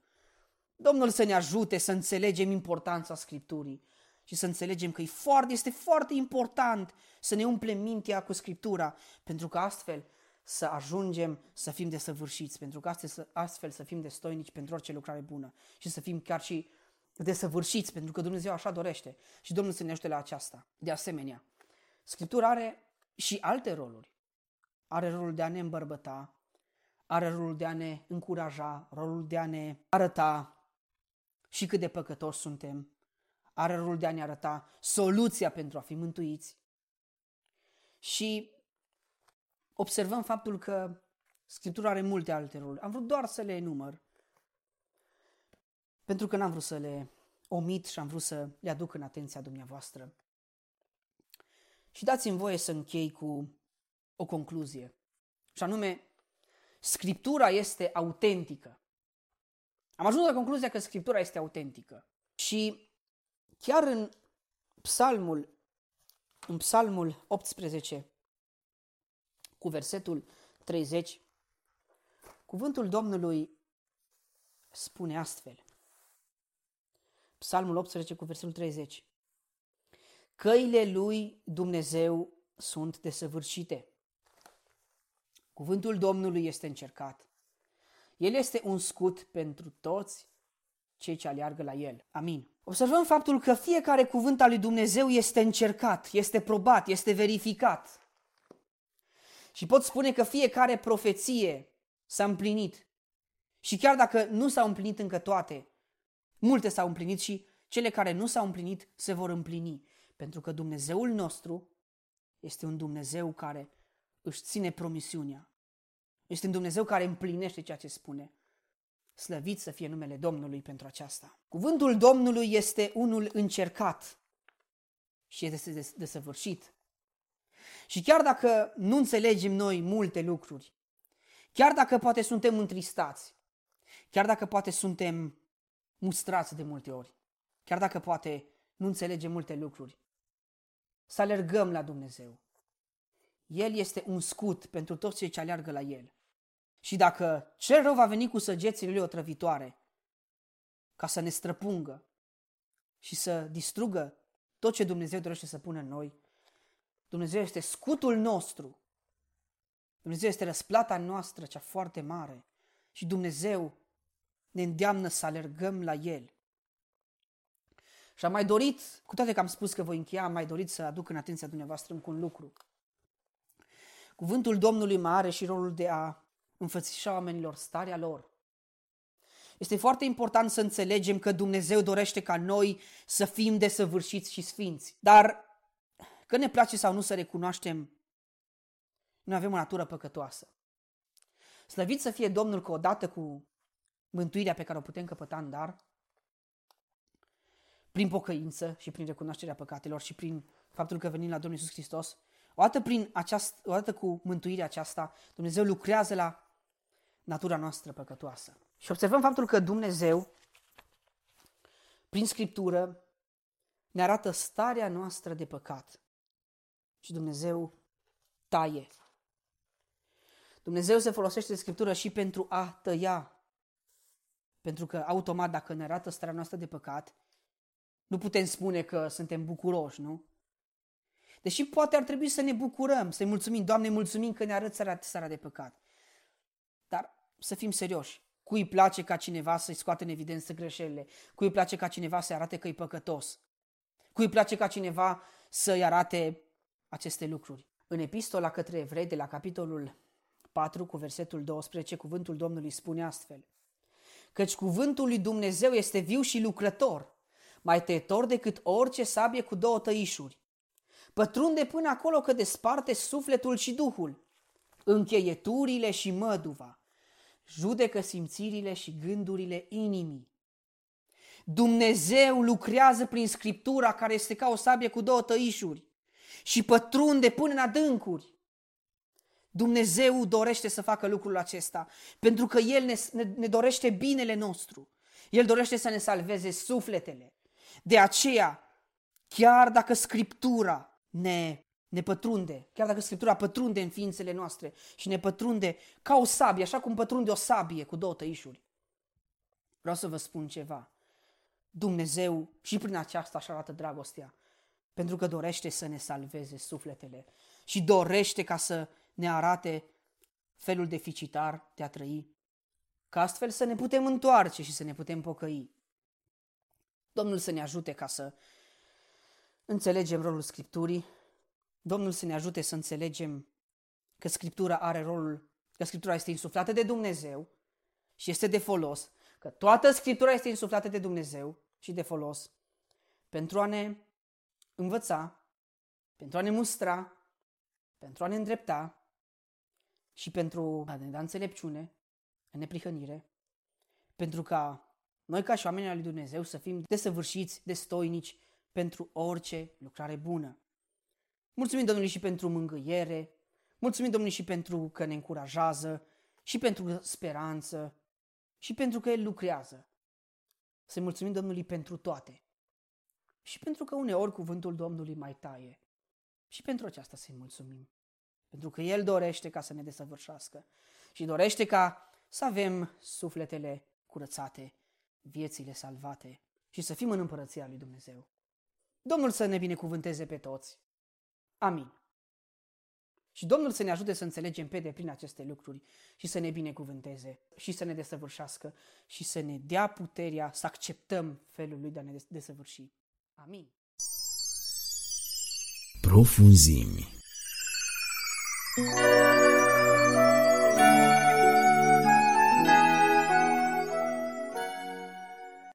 Bun găsit, dragi ascultători, la microfon, Cristi Simion. Suntem în cadrul rubricii Profunzim. Domnul Isus ne spunea că mare este secerișul, puțin sunt secerătorii. Și este adevărat. Avem o meditație de Carmen Motora, clipa de adevăr cu Dumitru Tudorache și o poezie recitată de Marius Motora. Haideți să ascultăm spre slava lui Dumnezeu.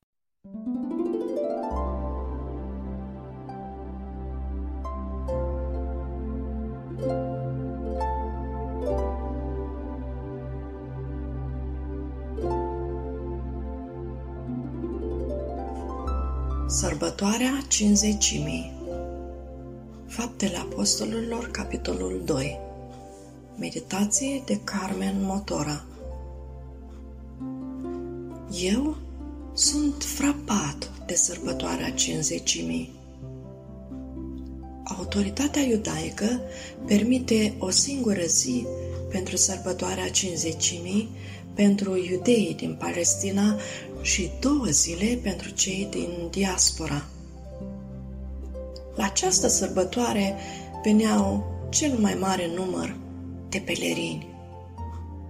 Primeștiile călătoriei pe mare sau pe uscat la începutul primăverii sau toamna târziu îi împiedicau pe mulți să se încumete la drum așa lung pentru Paște sau sărbătoarea corturilor. Cinzecimea însă era într-un timp prielnic, numai bun. Trebuie să vă spun că și jertfele aduse la templu erau de pace și de consacrare, aducând o bucurie mare tuturor. Era, de fapt, o sărbătoare a celor din tâi roade – și cine nu se bucură când ține în mâini roade abia mijite. Cinzecimea amintea israeliților că fuseseră robi în Egipt, însă Dumnezeu îi eliberase, iar robia era doar o amintire. Bucuria lor era lumina sărbătorii. De această dată, cinzecimea devine unică, grandioasă. Pentru noi, cei 120 adunați în camera de sus, avea să fie uluitor. Eram adunați pentru rugăciune. Isus ne spusese să așteptăm puterea, mângâietorul, niciunul nu știa când se va întâmpla sau cum se va întâmpla. Deodată însă s-a produs minunea, chiar de sărbătoarea cinzecimii. În cameră s-a auzit un sunet ciudat, ca de vânt, însă nu era vânt, pnoie, adică suflare era. Cuvântul folosit aici noi înseamnă suflare. Era suflare supranaturală. Dumnezeu sufla peste noi.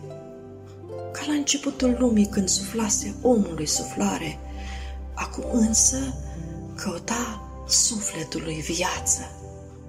Căuta să dea fiecăruia mângâietorul, Duhul lui. Am fost toți cu tremurați de vâjlitul acesta. Fiecare colțișor era umplut de o prezență divină. Camera devenise dintr-o dată colț de cer. Cer coborât pentru noi. Și ca să fim uluiți, niște limbi ca de foc dar nu de foc, s-au așezat peste fiecare. Suflare și foc, putere și desăvârșire. Acum ucenicii gândeau și vorbeau cuvinte care nu erau ale lor, toți eram vase umplute cu Duh. Mângâietorul venise, așa cum ne spusese Isus. După zece zile de la înălțarea lui. Promisiunea lui se împlinise. El plecase, dar trimisese mângâietorul la noi.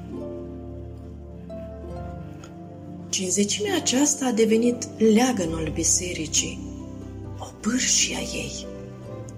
Tocmai devenise sărbătoarea celor din tâi roade ale bisericii. Iar eu, minunat de toate acestea, atins și umplut de duh, nu am putut sta nepăsător și am așternut cu penița minunea ce devenim când Duhul lui locuiește în noi. Eu, doctorul Luca.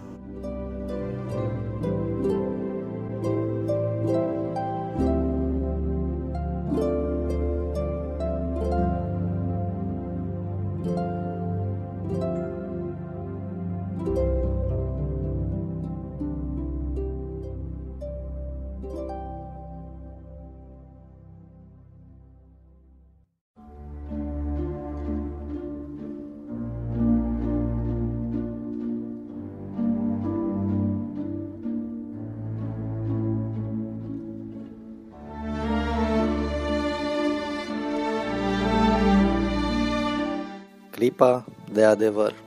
Meditația de astăzi are în centrul ei un concept extrem de cunoscut, și anume viața veșnică. Toată lumea cunoaște povestea lui Petre Ispirescu, tinerețe fără bătrânețe și viață fără de moarte.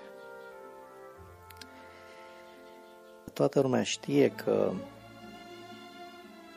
la puțin timp după naștere, după nașterea prințului, tatăl său, regele, i-a promis, fiindcă nu, nu reușea să-l facă să tacă, viața veșnică.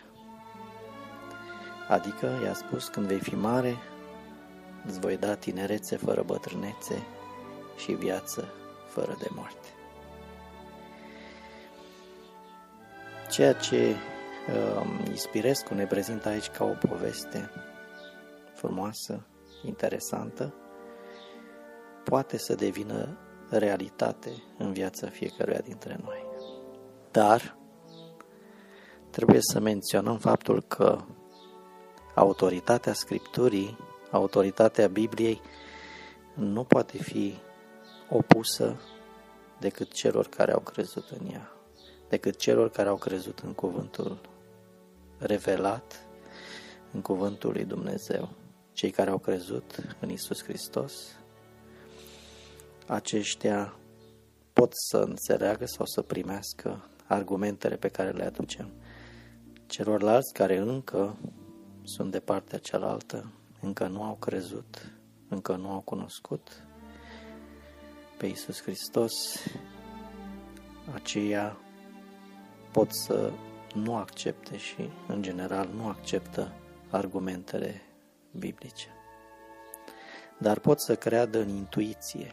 Iată că acest uh, scritor, uh, Ispirescu, a intuit viața veșnică și a prezentat-o sub această formă extrem de frumoasă și de interesantă. În uh, Evanghelia după Ioan, la capitolul 14 cu versetul 19, scrie că Iisus Hristos spune după puțin timp, lumea nu mă va mai vedea, dar voi mă veți vedea. Vedeți, uh, lumea nu crede decât ceea ce vede cu ochii fizici. Nu crede decât ceea ce primește, decât ceea ce înțelege sau acceptă cu ajutorul organelor de simț. De aceea, atunci când Isus Hristos nu a mai putut fi văzut fizic, echivalează cu inexistența lui pentru aceia care se bazau doar pe vederea cu ochii fizici. Pentru aceia însă care s-au obișnuit să vadă prin credință, aceea continuă să-L vadă pe Iisus Hristos. Iar secretul care face diferența între cei care văd și cei care nu-L văd este dragostea. Aceia care iubesc, aceia au văzut pe Dumnezeu, aceia cunosc pe Dumnezeu, fiindcă aceasta este dovada. Dacă iubești pe aproapele tău, ca pe tine însuți. Scriptura aduce multe argumente în privința existenței vieții veșnice, dar uh, unul la care aș vrea să ne oprim este cererea pe care a făcut-o Domnul Isus Hristos când a spus vreau ca aceia pe care i-am ales, aceia care au crezut, care cred și vor crede în mine, să fie acolo unde sunt și eu. Și tot Scriptura spune că Isus Hristos s-a înălțat și șade de-a, de-a dreapta Tatălui. Așadar, dacă El a înviat și trăiește veșnic, și cei care cred în El primesc acest dar și anume viața veșnică. E nevoie însă de două lucruri. Să crezi și să iubești. Să iubești pe aproapele tău ca pe tine însuți. Facă Dumnezeu ca numărul celor care cred în Isus Hristos să fie din ce în ce mai mare.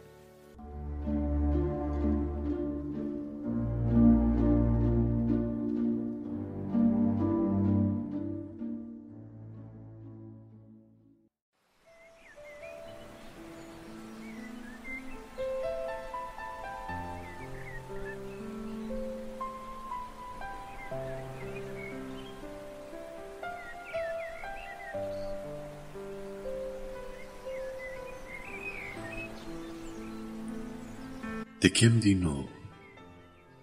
Sunt fremuri de încercare. Când teama peste lume stăpânește.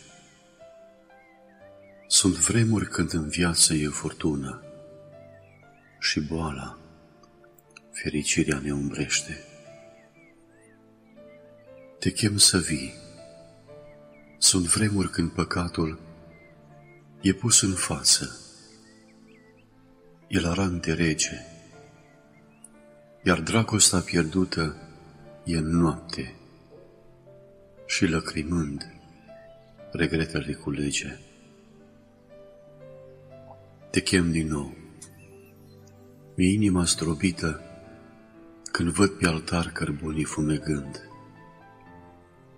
și văd credința cea slăbită în oameni, cu inimi ce se culcă suspinând. Te chem să vii, coboară-te prin Duhul și lasă peste lume îndurare. Mai iartă-ne, Părinte, încă o dată și dă-ne prin iubire vindecare.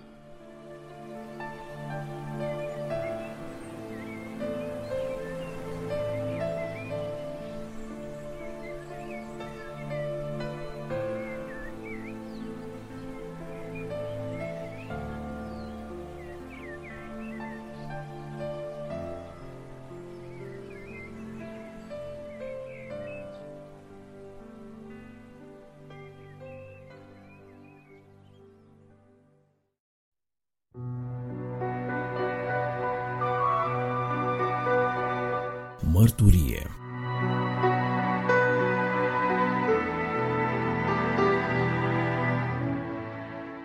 Bun găsit, stimați ascultători! Astăzi ne vom bucura de mărturia unei persoane pe care o iubim foarte mult și care e prețioasă pentru noi, a cărui viață și mărturie vrem și noi să o ascultăm acum. Sunt cu Nicu Busle, un prieten drag, și cu George Jordan și împreună vom încerca să aflăm cum era să fii pocăit pe vremea comunismului, printre alte lucruri.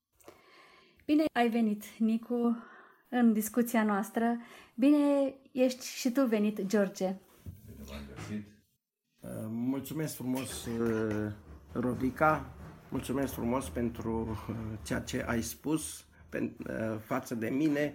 Ce să zic, numele meu este Nicu Buzle, majoritatea mă cunoașteți, născut în 1952, uh, plecat cu 8 clase făcute într-o școală generală la țară și ultima clasa 8 a terminat într-o școală din Oradea. Plecat la București, așa cum am spus, la școala specială de la Vatra Luminoasă și timp de patru ani acolo exact cum și ceilalți colegi și-au desfășurat activitatea școlară, am făcut-o și eu. La 18 ani, în schimb, am uh, încercat să mă gândesc uh, mai profund puțin la problemele spirituale, la viitorul meu. Sigur, vin dintr-o familie de baptiști, dar între colegi acolo lucrurile acestea nu că nu m-au ajutat, dar ar, a fost nevoie cumva să mă impun pentru că ceilalți erau mai duri decât mine. Și atunci sigur că a trebuit și eu să fiu dur, a trebuit să... ca și într-o școală unde erau foarte mulți băieți. Dar, așa cum am spus, la 18 ani am uh, încercat să găsesc o biserică. Sigur, am găsit toate bisericile baptiste din uh, București din uh, vremea aceea și pentru că nu puteam să frecventez nicio biserică pentru că duminica dimineața între 9 și 11 aveam meditații, așa o numeau comuniștii, trebuia să stai acolo și să-ți pregătești lecțiile pentru luni. Nu că mm, noi chiar am învățat duminica, dar ca să nu poți să mergi la biserică, asta era uh, problema lor. Am găsit o biserică, biserica germană, baptistă germană din uh, strada Popa Rusu. De dimineață de la 9 la 10 era, sau la 10 jumate, uh-huh. erau germanii, iar de la 11 și jumătate și până la 1 și jumătate erau uh, uh, români. Știi cine era păstor pe atunci? Da, era fratele Simionescu. Uh-huh. Fratele Simionescu era păstor și era o bisericuță mică. Evreu nu știu dacă era evreu, dar uh, un om extraordinar. Și m-am simțit foarte, foarte, foarte bine acolo și acolo m-am și înscris pentru uh, cateheză. Și ai putut să te integrezi între tinerii de vârsta ta? Da, chiar am cântat în uh, cor în perioada aceea, o perioadă scurtă de timp pentru că a intervenit vacanța uh-huh. și na, n-am mai dar am putut, uh, fratele, unul dintre frații diaconi era fratele Crișan din zona de vest a țării și el cumva, cumva s-a, m-a atras înspre el și vor, era foarte, foarte activ să vorbească cu mine, să, să-mi spună multe să, și chiar uh, frații de acolo ne-a, mi-a dat un uh, nou testament de la micuț frumos, dar cu scrisul foarte mărunt și mm, eu aveam o Biblie mare cu scrisul destul de mare decât puteam să citesc. De unde o aveai? Că pe vremea aceea era o problemă să ai o Biblie. Uh, tăticul a avut o Biblie mare, cu scrisul mare și eu am luat-o, după ce m-am înscris la cateheză, eu am luat-o cu mine la București. Și uh, citeam și atunci am spus fratelui Crișan că din păcate eu nu pot să citesc în uh, Nou Testament, era foarte, foarte mărunt scris și, și am spus dați, dați-le altora. Și am arătat uh, Biblia, nu o puteam duce în fiecare duminică la biserică pentru că ne controla la ieșire și la intrare în școală, mai ales la intrare în școală. Controlul era să nu ai băutură, să nu ai țigări, să nu ai lucruri de genul acesta. Sigur, dacă, dacă mi-ar fi găsit Biblia, ar fi confiscat-o, evident. Și colegii cum te-au perceput? Știau că ești baptist? Da, pentru că împreună cu ei aveam un uh, băiat care citea foarte cursiv și când aveam timp, îl, uh, chiar ei erau interesați, n-au citit niciodată Biblia, nici măcar n-au văzut o Biblie și când uh, așa am citit împreună și câte, chiar câteva cărți, oarecum, de exemplu, ce, ce le-a plăcut foarte mult cartea lui Iov. Uh-huh. Cartea lui Iov am citit-o împreună cu ei și încă câte căr- câteva cărți și am încercat apoi Nou Testament, dar la început a fost, au fost puțin mai... După aceea au început uh, miștourile și lucrurile acestea, știți voi, ca și în, uh, între tineri. Vreau să vă spun că în clasă am fost uh, aproape cel mai tânăr, doar un coleg am avut mai tânăr decât mine, dar născut în același an cu mine. Cel mai în vârstă din clasă era cu 10 ani mai mare decât mine. Eu aveam 15 ani și el avea 25 de ani pentru că era din Moldova. și profesorii au aflat că tu ești da, pocăit? A, da, aveam un, era un profesor uh, pocăit uh, inginer, terminase facultatea și devenise inginer și pentru că și-a pierdut vederea, uh, a ajuns să predea la școala pentru deficient, de la, la uh, uh-huh. școala specială de, din Vatra Luminoasă. Uh, nu mi-a predat mie, el preda la cei de la metal care, se, care uh, au învățat uh, lucru în metal, și, dar eu n-am avut, doar că le-am întâlnit la biserică și soția lui a văzut că, na, uite, sunt niște, col, niște elevi de la uh, tine de la școală sunt aici și el ne-a luat și eram eu și cu Lazău Iosif, dar Lazău nu prea a frecventat, dar mai mergea și el cu mine. Și apoi uh, erau câțiva nevăzători pocăiți, penticostali mai mulți și mergeam împreună. Erau perioade când mergeam împreună la, la biserică.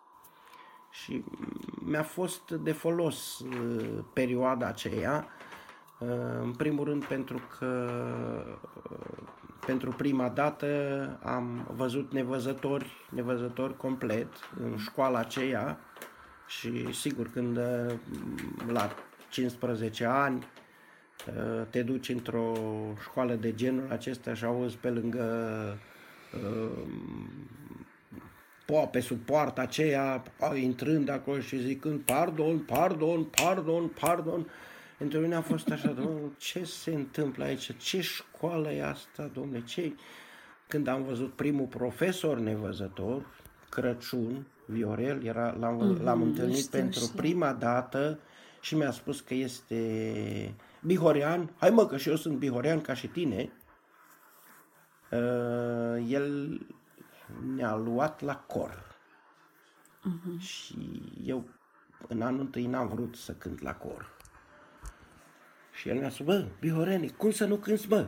Voi bihorene, noi bihorene avem voce și tu ai voce. Eu o făceam pe că nu știu să cânt. Mă, am vrut neapărat să nu cânt la cor. Dar nu m-a lăsat. Și atunci cumva, cumva l-am dus de câteva ore acasă și cam, cam asta a fost intrarea în școală și intrarea în, într-o biserică baptistă, în, oarecum în București. Uh-huh. De asemenea, în câteva rânduri m-am întâlnit cu uh, cei din Oradea. Una din întâlniri a fost extraordinară. Co- uh, o verișoară a mea uh, s-a pregătit să devină librar în București. N-am știut de că și ea este la București, nu mi-a spus nimeni, dar ne-am întâlnit la biserică. Oh. Și uh, cumva, cumva a fost uh, extraordinar să știi că te întâlnești cu o verișoară de-a ta. Ea era mai mare decât mine. Ea, te, ea terminase liceu și apoi a venit la calibrari pentru, cred că un an și jumătate, nu cred că a făcut doi. Deci cam astea au fost uh, primele impresii ale mhm. mele despre bisericile din uh, uh, București. Um, aș vrea, Nicu, să, dacă poți, să te aduni un pic și să ne povestești o experiență de-a ta, cu Dumnezeu, bineînțeles, dar care ți-a marcat destinul tău și drumul tău pe cărarea veșniciei. Păi... Ce te-a marcat? Ce, ceva care a fost un punct de cotitură, o piatră de aducere aminte? Uh, în anul 2, în anul 2 mi-am dat seama că eu nu o să pot să îmi câștig existența cu meseria pe care am învățat-o la școală sau o învățam la școală respectiv tapiseria. Uh-huh. Tapiseria era meseria la care eu am fost repartizat și uh, acolo aveai nevoie de vedere. Ori eu știam că nu pot. Colegii mei, majoritatea erau, vedeau mult, mult, mult mai bine decât mine, dar în sfârșit pentru că erau maestri acolo și trebuia fiecare maestru să aibă uh, elevi. Așa s-a stabilit că trebuie să uh, existe două clase paralele de tapiceri în uh, anul acela. Și atunci am încercat să învăț pe lângă tapiserie masajul.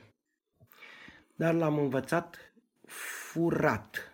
Uh-huh ce înseamnă furat. Nu m-am dus să fur și am vorbit cu uh, elevii care făceau, erau la masaj și mi-am uh, scris toată tehnica masajului. Și de la elevii buni, de la oameni mai în vârstă și oameni care te- își terminaseră liceul și erau la post-liceală, făcând uh, masajul, am învățat uh, foarte multe tehnici și foarte, foarte, foarte multe lucruri cu, uh, respectiv despre masaj. Uh-huh. Și asta a fost prima experiență, așa, oarecum uh, i-am spus oarecum supărat lui Dumnezeu de ce a trebuit să învăț eu tapiseria știind că niciodată nu o să pot lucra ca și tapițer sau în meseria aceasta, nu o să-mi câștig uh, existența, uh, de asemenea nu o să pot să-mi întrețin familia, pentru că uh, era perioada când chiar m-am gândit la lucrurile acestea. Am ajuns, așa cum ți-am spus, la 18 ani când uh, chiar uh, ideea aceasta mi-a trecut prin minte și uh, vreau să spun că după ce am terminat școala și m-am angajat, i-am mulțumit lui Dumnezeu că am un loc de muncă și după, prima, după primul meu salariu că uh, sunt mulțumitor lui Dumnezeu că uh, sper că îmi voi putea întreține familia și mă voi putea întreține uh, cu în locul unde Dumnezeu mi-a pregătit loc de muncă. Deci cam asta a fost, știu eu, legat de, legat de lucrurile acestea, adică mi-am pus așa de uh, profund întrebările acestea despre viață și despre că uh, am încercat să le rezolv cumva și din punct de vedere spiritual, dar și din celelalte puncte de vedere. Uh, au trecut ani și în timp, făcând așa un salt peste timp, ai început să te implici cu George în Pro-Lumina. Sunt foarte curioasă să știu cum v-ați întâlnit voi. Cum de ați făcut așa o, o echipă, un tandem care durează de zeci de ani? Adică e impresionant uh, durata în timp a relației voastre în lucrare și chiar sunt curioasă cum v-ați cunoscut, că tu erai la Oradea, George pe la Târgoviște și totuși ce v-a adus împreună? Păi am primit un telefon de la Petrică Pădure. Mm-hmm. Petrică Pădure a fost în oarecum în perioada aceea în școală în care am fost și eu. Și am primit un telefon de la el și măi, zice, eu am înțeles că tu ești pocăit. Da, dar tu cine ești? Păi uite cine sunt eu, așa, așa, așa, așa, așa, așa, Petrică Pădure. Și uite, noi în București, era evident după 90. Uh-huh. Și noi în București ne întâlnim nevăzătorii, pentru că vrem să facem o asociație. De fapt, avem o asociație. Dar ce asociație? Cum? Adică, păi stai, n-ai putea să vii într-o sâmbătă să ne întâlnim la București? Păi, hai să încercăm. Când aveți voi, știți că se începuseră cu sâmbătă liberă. Da, da. Dar când aveți voi sâmbătă liberă? Păi așa, nu știu ce, și am stabilit o sâmbătă când și cei de la București se întâlneau. Măi, dar cum să ajung acolo? Unde vă întâlniți? Mă, pe Slătineanu. Slătineanu, unde e asta, mă? Unde e? Unde? Păi uite așa, uite așa, dar dacă vrei să vii, uite, spui și noi trimitem pe cineva cu mașina și te ia. Aveam uh, băiatul nostru, cel mai mic, pe Adi, la școală la București. Atunci, într-o sâmbătă dimineața, într-o uh, vineri seara am plecat și de sâmbătă dimineața am întâlnit cu Adi în gară. Nu m-am întâlnit cu nimeni, n-a venit nimeni să mă întrebe de sănătate. Am stat puțin în fața uh, biroului de mișcare acolo Acolo era vorba că ne întâlnim, n-a venit nimeni să mă întâlnească, dar am văzut pe cineva care s-o tot învârtea. Probabil că el căuta pe altcineva, nu pe mine. După aceea am înțeles că pe mine mă căuta. Uh, și apoi a venit Su. Da, o știu și eu. Cu mașina, o mașină și cu vorbirea ei mai mult uh, englezo-română, m-a întrebat dacă eu sunt din Oradea și dacă eu sunt Nicu. Da. Păi, uh, soțul meu a fost de dimineață, din, așa ne-am, ne-am înțeles, soțul meu a fost de dimineață și nu te-a întâlnit, nu v-a întâlnit, nu te-a întâlnit. Păi nu știu, cum arăta soțul tău, soțul dumneavoastră? Păi uite așa, înalt, așa, a, păi înseamnă că m-a văzut. Am ajuns acolo, sigur, a, păi te-am văzut de dimineață, ai vorbit cu un băiat. Păi era băiatul meu și eu așteptam să vorbiți cu mine. În sfârșit, ne-am întâlnit acolo și am vorbit cu George atunci prima dată. Era înainte de Crăciun. Știu că era înainte de Crăciun pentru că uh, era Mariana care cânta la orgă. Ea era cea mai exuberantă acolo. Ea era...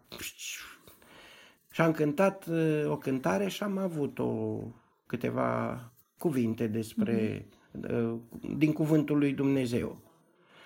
Uh, de asemenea, în perioada aceea m-am înscris la cursul ăsta School of Prophets, deci școala uh-huh. prorocilor. Eu eram deja înscris la școala prorocilor.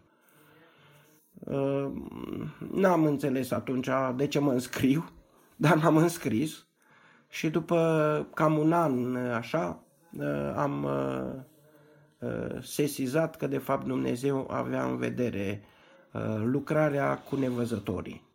Deci asta, asta a fost. Ne-am întâlnit cu, m-am întâlnit cu George și cu mulți alții și apoi a urmat întâlnirea de la Moneasa. Acolo ne-am cunoscut și mai bine.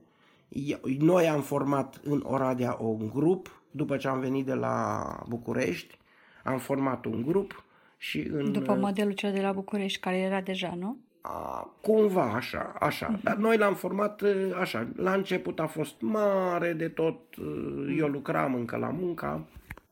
Deci au fost mulți. Uh, sigur că până la urma urmei s-au mai retras, n-au mai venit, ba au venit după aceea surori care nu erau nevăzători, dar s-au alipit de grupul nostru. Și am avut, erau o, o perioadă când aveam până la 30 de inși sâmbătă dimineața. Că s-a stabilit apoi că nimeni nu mai lucrează sâmbătă. Și noi în fiecare sâmbătă dimineața, de aceea grupul de la Oradea a rămas întotdeauna până acum sâmbătă dimineața întâlnirea pentru grupul de la Oradea.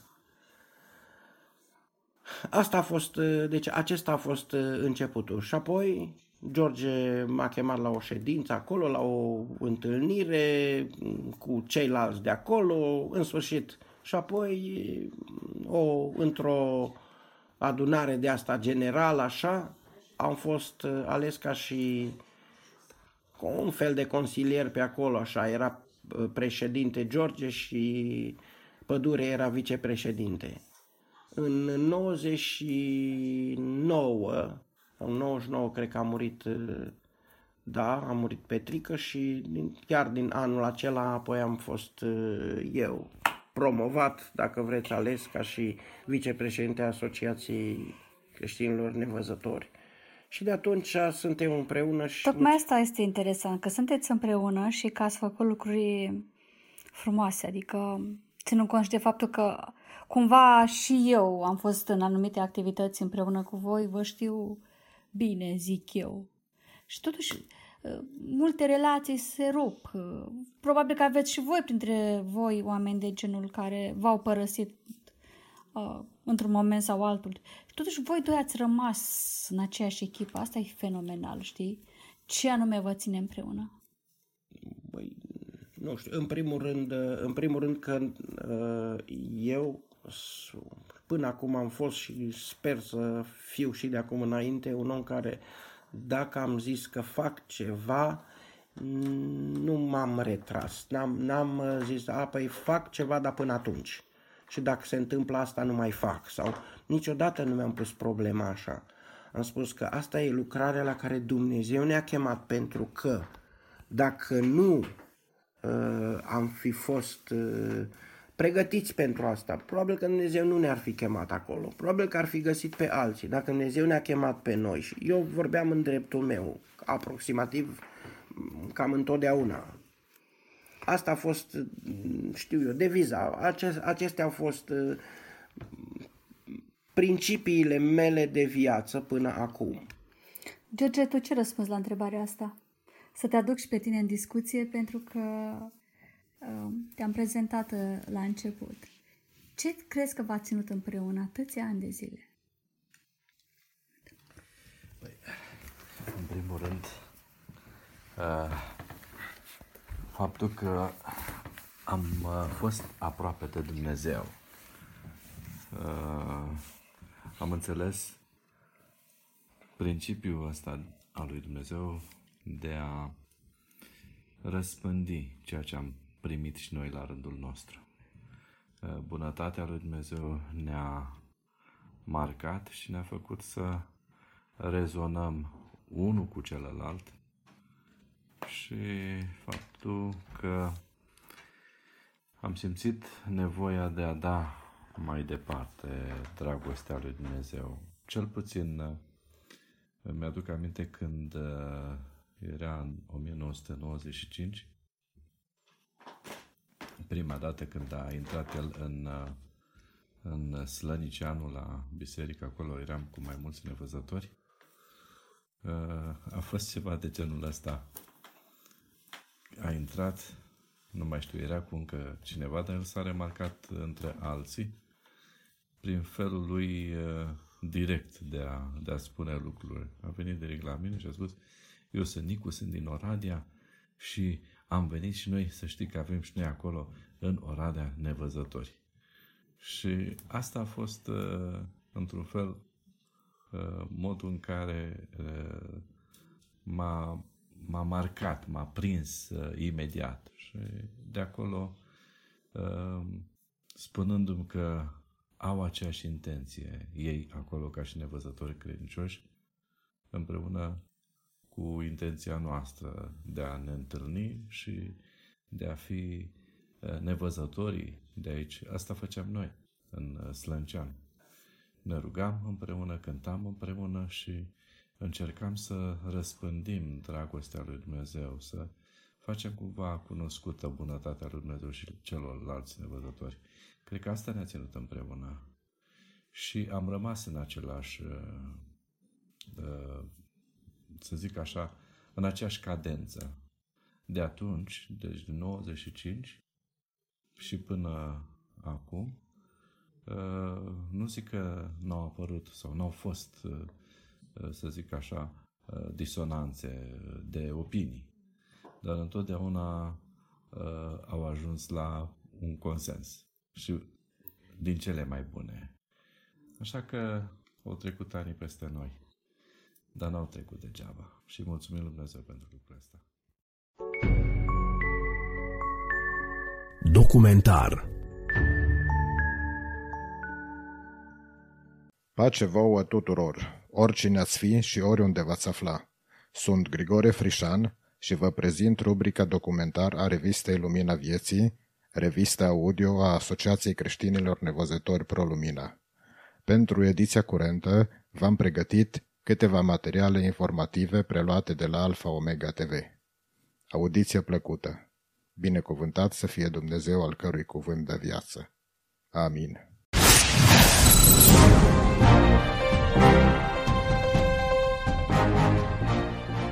În Psalmul 122, Biblia le poruncește credincioșilor să se roage pentru pacea Ierusalimului. Așa cum ne va spune Chris Mitchell de la CBN, un eveniment organizat anual mobilizează creștinii din întreaga lume să se roage și să fie alături de Israel. Tatăl nostru, ne rugăm pentru pacea Ierusalimului. Ne rugăm, Doamne, pentru ca Tu să binecuvintezi Israelul. Tată, ești un Dumnezeu bun. Binecuvântează această țară. Micul dejun cu rugăciune din Ierusalim a fost fondat pentru a îndemna țările, organele decizionale, să se roage pentru pacea Ierusalimului, să depună un efort comun pentru a-și muta ambasadele în Ierusalim. Evenimentul de trei zile s-a ținut la o săptămână după războiul de 11 zile cu Hamasul și după o creștere neașteptată a antisemitismului pe plan global. Nathan Kahana, membru al Knesset, a găzduit micul dejun cu rugăciune și a îndemnat creștinii din întreaga lume să participe. Stați în spărtură pentru a susține Israelul și rugați-vă pentru pacea Ierusalimului. În prezent, lumea se schimbă cu rapiditate, așadar avem nevoie de susținerea prietenilor noștri creștini mai mult ca niciodată.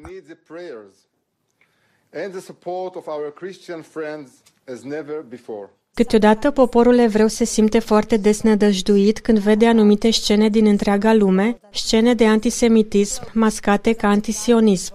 Însă noi știm că putem conta pe comunitatea creștinilor evanghelici. Faptul că sunt mereu de partea noastră este foarte important pentru noi. Președintele ales al Israelului, Isaac Herzog, fostul secretar de stat Mike Pompeo, membrii ai Congresului, guvernatori și alți lideri din întreaga lume s-au adresat participanților. Președintele Hondurasului a făcut un anunț special. Este misiunea mea de a inaugura deschiderea ambasadei Hondurasului în capitala eternă a Israelului, în Ierusalim. Anul trecut, din cauza pandemiei, micul dejun cu rugăciune s-a ținut pe internet unde a fost vizionată de mai bine de un milion și jumătate de oameni. Anul acesta, organizatorii se așteaptă la o prezență și mai mare. Acest milion și jumătate de oameni de anul trecut și cei din acest an au știut mai bine cum să se roage. Micul dejun cu rugăciune contribuie la mobilizarea și la răspândirea unei mișcări minunate de rugăciune, nu doar în Israel, ci în întreaga lume. De la prima ediție, în 2017, micul dejun cu rugăciune ajunge la oamenii din întreaga lume, din Australia până în Africa și în Statele Unite. Această mișcare va ajunge în fiecare țară din lume care acceptă și recunoaște Biblia și adevărurile din ea. Oamenii care recunosc adevărurile simple din Biblie vor avea parte de mari binecuvântări.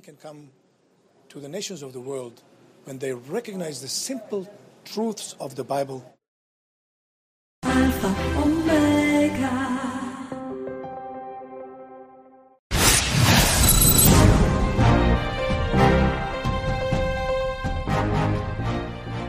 În America, promotorii libertății religioase așteaptă emiterea unei ordonanțe judecătorești importante din partea Curții Supreme. Aceasta va afecta o agenție catolică de adopție în raport cu cei care promovează drepturile lesbiene, homosexuale și transgender. Corespondentul șef pentru știri internaționale, Heather Shells, vine cu detalii.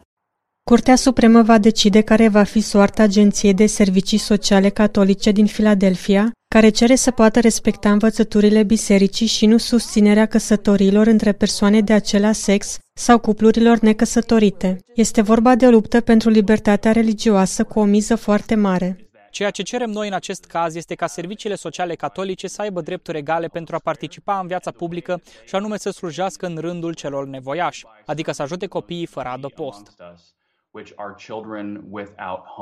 Curtea Supremă a declarat că atunci când se spune că Constituția nu impune căsătoriile între persoanele de același sex, de fapt legea nu îi va proteja pe cei care au o viziune religioasă sau o conștiință morală diferită. Însă, în multe cazuri, asta nu se întâmplă.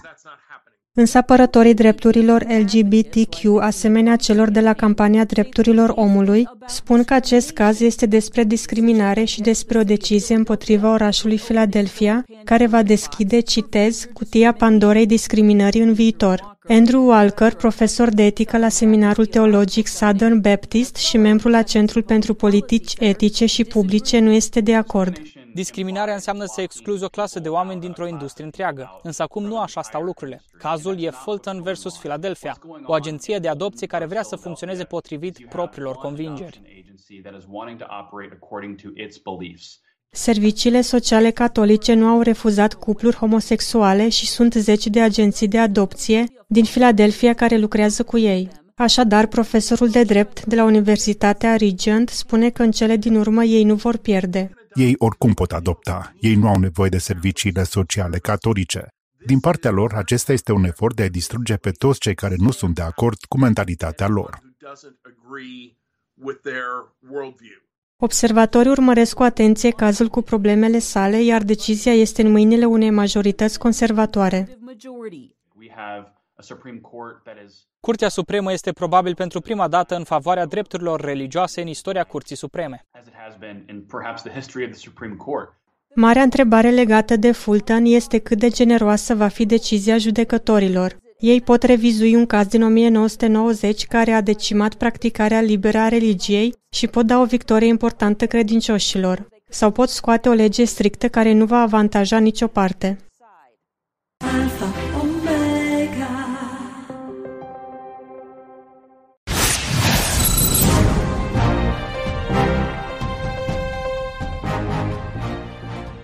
Hârtii lipite cu bandă adezivă. Așa a început Tania de Umi să joace șah împreună cu fratele său în Nigeria. Câțiva ani mai târziu, el a luat primul premiu la campionatul de șah al statului New York.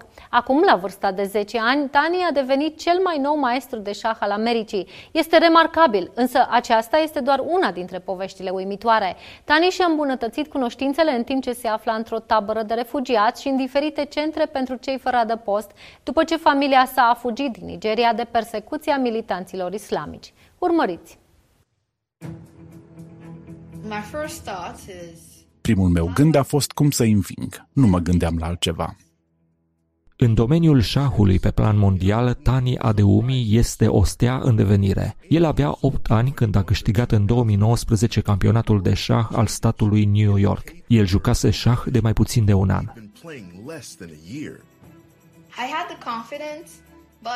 Am avut încredere în mine, însă după ce am câștigat în trei zile consecutive, am început să capăt acea încredere stabilă cu care rămâi toată viața. Antrenorul echipei de șah, Sean Martinez. Este ceva rar să vezi un începător care a început să învețe șah cu un an în urmă să participe la cea mai dificilă întrecere școlară din țară, nu doar din stat, cu rezultate perfecte. Era de neînvins. Victoria cu puține șanse de reușită a lui Tani s-a răspândit rapid prin mass media. Povestea unui tânăr care și-a descoperit pasiunea pentru șah în timp ce juca șah cu fratele său în Abuja, Nigeria. Fratele meu a făcut piese din hârtie și din bandă adezivă și am început să le mișcăm. Am făcut mișcări care nu erau permise niciunde în lume. Am făcut-o de dragul distracției. Întreaga poveste a început să ia amploare. Cu un an mai devreme, familia sa a fugit din Nigeria de teroriștii care și-au propus să-i ucidă. Gruparea Boko Haram ucide, bombardează piețe, moschee, biserici, totul. În ciuda actelor violente, tatălui Tani a reușit să-și păstreze tipografia până când a refuzat să lucreze pentru teroriști. Apoi, ei au mers la el acasă. Unul dintre ei și-a îndreptat arma spre mine. Eram pe podea. Unul dintre ei a spus, haideți să o folosim pentru a-i trimite un mesaj soțului. Nu am știut exact la ce se gândeau, putea fi vorba de viol, de crimă. Nu am știut ce să fac. M-am rugat la Dumnezeu. Doamne, te rog să mă salvezi, te rog să-i salvezi pe copiii mei. Din fericire, ei au plecat fără vreun incident, însă amenințările și vizitele au continuat. Astfel, tatăl a decis să își mute familia la Akure, în Nigeria. Ei au bătut la ușă și au intrat. Mi-au spus, te-am găsit la Acure, vom veni noaptea să te ucidem. Azi te vei întâlni cu Dumnezeu. Now, they will get you tonight. You will go and meet your God today. În cele din urmă, familia a primit vize și s-a mutat în Texas, la rude. În avion nici nu ne-am gândit la tot ce am pierdut în trecut. Nu ne uităm înapoi. Nu ne uităm înapoi, îi mulțumim lui Dumnezeu că avem un loc unde putem sta, suntem în siguranță. Nimeni nu mai vine la ușa noastră pentru a ne hărțui. În decembrie 2017, după o scurtă ședere la rude, au ajuns într-un centru pentru cei fără adăpost în Manhattan. Tani era în clasa a treia și s-a alăturat clubului de șah. Deodată, antrenorii săi au observat că el are talent, pasiune și o etică a muncii pe care a învățat-o de la părinți. El a muncit foarte mult și asta l-a deosebit de mulți alții. Când a venit timpul pentru distracție, el a vrut să exerseze. Când a venit timpul să jucăm șah, a fost primul la tabla de șah. Am jucat doar șah. Chiar dacă nu am jucat pentru un premiu, am vrut să știu că mă descurc bine. Pe măsură ce Tani s-a apropiat de zona turneelor, nu a avut parte de multe victorii. Mama lui s-a rugat cu el. I-a explicat că e nevoie de răbdare și că rugăciunea va da roade. Am știut că aduce laude lui Dumnezeu. Vreau să vin acasă cu trofee, a spus deoarece a văzut trofee în sala de șah. I-am spus, da, Dumnezeu a auzit rugăciunea ta, dar s-ar putea să nu fi venit încă vremea. A venit vremea succeselor și a început să câștige tot mai mult. Nu prea mă gândesc la adversar, doar joc șah, merg în următorul oraș și joc șah pentru a merge mai departe. A urmat campionatul statului New York în martie 2019 și antrenorii au decis să-l includă în echipă. Deși nu s-au așteptat la rezultate excelente, se mai întâmplă miracole. Din 73 de jucători, Tani a ieșit învingător. Out of 73 players, 8-year-old Tani came out on top. Antrenorii au spus, Tani, știi ce ai făcut, știi ce s-a întâmplat. Directorul l-a luat în brațe și l-a aruncat în sus. Tani understood what his mother had said. Tani a înțeles ce îi spusese mama despre sincronizarea lui Dumnezeu și despre rugăciune. A fost începutul unei perioade fenomenale.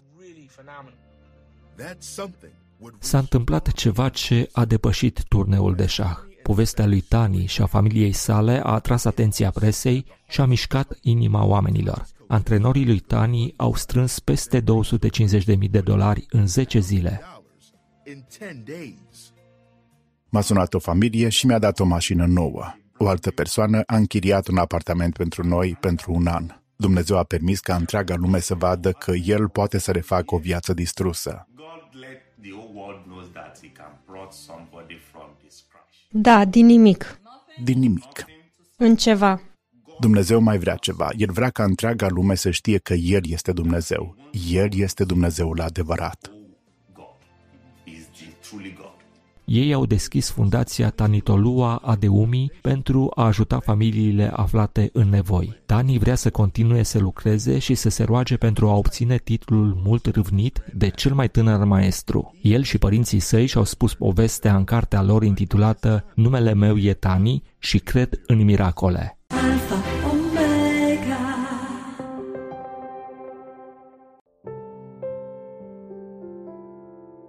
Gheorghe Ignat s-a născut în Suceava, a practicat luptele de performanță și este multiplu campion. Are o familie frumoasă cu patru copii și, cel mai important, are o relație cu Dumnezeu. Suntem binecuvântați uh, astăzi să cunoaștem pe Dumnezeu, să avem o relație personală cu El. Uh, Bineînțeles, n-a fost întotdeauna așa. A intrat în sala de lupte la 12 ani și, în scurt timp, a devenit campion național. La 12 ani am intrat pentru prima oară în sala de lupte greco-romane a Clubului Sportiv Municipal Suceava. Acolo aveam să întâlnesc pe maestru Valerică Gerasim, iar în momentul în care maestru m-a, m-a văzut, m-a urcat pe cântar și mi-a spus, zice, tu rămâi aici în sală, zice, pe tine te fac campion. Au urmat alte reușite pe plan sportiv, dar în adolescență, anturajul avea să-l ducă pe un drum greșit. Aveam să aflu mai târziu, peste ani, că aveau să fie decizii greșite. Aveam să intru într-un anturaj dubios în capitala României, în București, prin anii 2000. Aveam doar 17 ani. Ca mulți alții, Ghiță Ignat a fost atras de mirajul banilor. Noi, ca și sportivi, eram plătiți foarte, foarte prost la vremea aceea. Și am întâlnit oameni care, la care am văzut opulență, am văzut bunăstare, am văzut lux, am văzut lucruri pe care nu le mai întâlnisem până atunci. Am fost orbit de ce am văzut. În jurul vârstei de 20 de ani, a părăsit România cu destinația Marea Britanie. Am ajuns acolo, practic, fiind chemat de ceva colegi, foști sportivi, foști luptători, boxiori din zona Sucevei. Ei erau acolo de ceva timp, lucrau în domeniul securității. Lucrau ca și gărzi de corp sau ca și securitate de la diferite localuri. În Londra l-a cunoscut pe Vasile Tofan, un fost boxer român, care i-a vorbit despre Dumnezeu. Țin minte că m-a ochit așa cu privirea uh, minute bune în timp ce, ce mărturisea de la Ambon. A venit uh, să vorbească cu mine timp în care m-a întrebat de unde sunt, ce sport am practicat, ce fac la Londra. În acest timp a venit și Vlăduț, l-a prins de mânică și l-a tras și a spus, frate Vasile, zice, dacă ai ști, zice, la noi acasă, ca și ghiță mai sunt vreo 12, zice. N-ai vrea să vii în seara asta să stai de vorbă cu toți? Lucrurile pe care le-a aflat l-au făcut să-și pună întrebări. Noi trăiam o viață periculoasă și pentru prima oară în seara aceea, la nivelul minții mele și a câtorva de acolo din acel grup de băieți, s-a ridicat întrebarea dacă eu pierd la noapte, ce se întâmplă cu sufletul meu?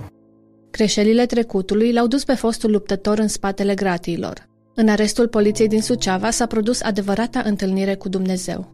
Cred din toată inima că întâlnirea mea, mea personală cu Domnul Isus, acea întâlnire de care fiecare om pe pământul ăsta are nevoie, ă, acea întâlnire personală a avut loc acolo, pe podeaua aceea murdară din acel, din acel arest, din acea pușcărie.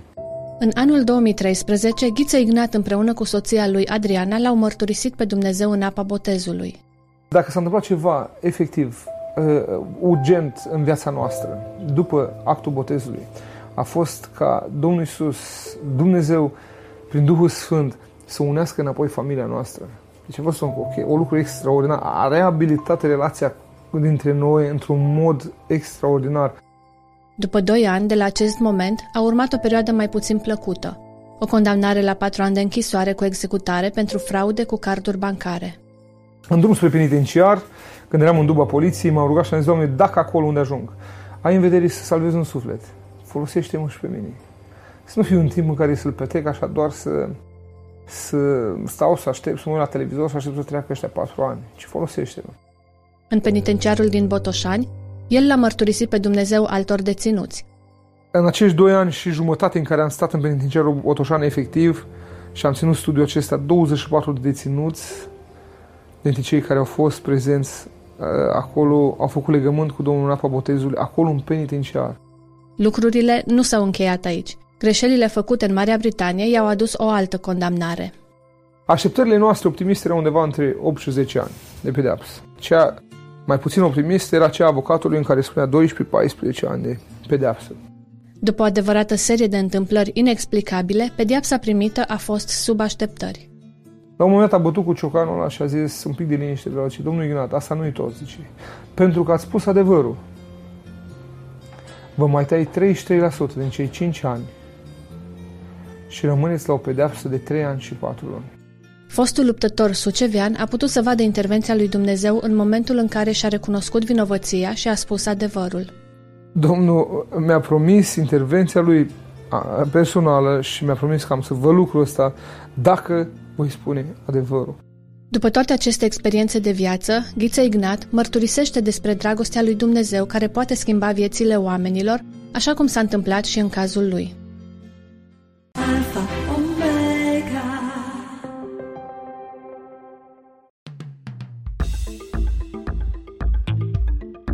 Enciclopedie În rubrica Enciclopedie de astăzi ascultăm din nou două scurte episoade din Momentele Creației, rubrici primite prin bunăvoința celor de la Radio Vocea Evangheliei Cluj. Levi Spărsi ne vorbește despre felul cum uh, crește omul, evoluția în organismul uman, dar și despre felul cum Dumnezeu a creat pe bărbat și pe femeie. Diferit, dar totuși atât de minunat. Să fim cu la minte. Să răspundem la o întrebare grea venită de la unul dintre dumneavoastră. În continuare, invitatul momentelor creației, Dr. Livius Percy. Cum explică evoluționiștii dezvoltarea masculilor și femelelor? Problema este că dacă primul mascul a fost produs prin mutații întâmplătoare, nu este probabil ca o femelă să fi fost produsă prin alte mutații întâmplătoare exact în același timp și în același loc. Ba mai mult, studii care au fost făcute arată că dacă ținem cont de tarele genetice sau erorile de copiere a informației genetice pe care le purtăm, nu este suficient doar un mascul și o femelă pentru a stabili o nouă populație de creaturi sexuate. Întrebarea este importantă și evoluționiștii au recunoscut că teoria lor nu are o explicație satisfăcătoare pentru modul în care s-au dezvoltat masculii și femelele. Un evoluționist a spus chiar că, deoarece evoluționiștii nu au o explicație credibilă, majoritatea manualelor ignoră complet întrebarea, deși este foarte evidentă. Dar evoluționiștii arată de asemenea că problema originii diferențierii sexuale este chiar și mai dificilă decât am spus mai înainte. Ei recunosc acum că studiile lor arată că dacă organismele ar fi evoluat progresiv, cele care se reproduc sexuat ar fi în dezavantaj. Un alt cercetător evoluționist afirmă că un lucru care complică situația și mai mult este că reproducerea sexuată este menită să elimine tocmai variațiile genetice care se presupune că ar fi cauzat evoluția.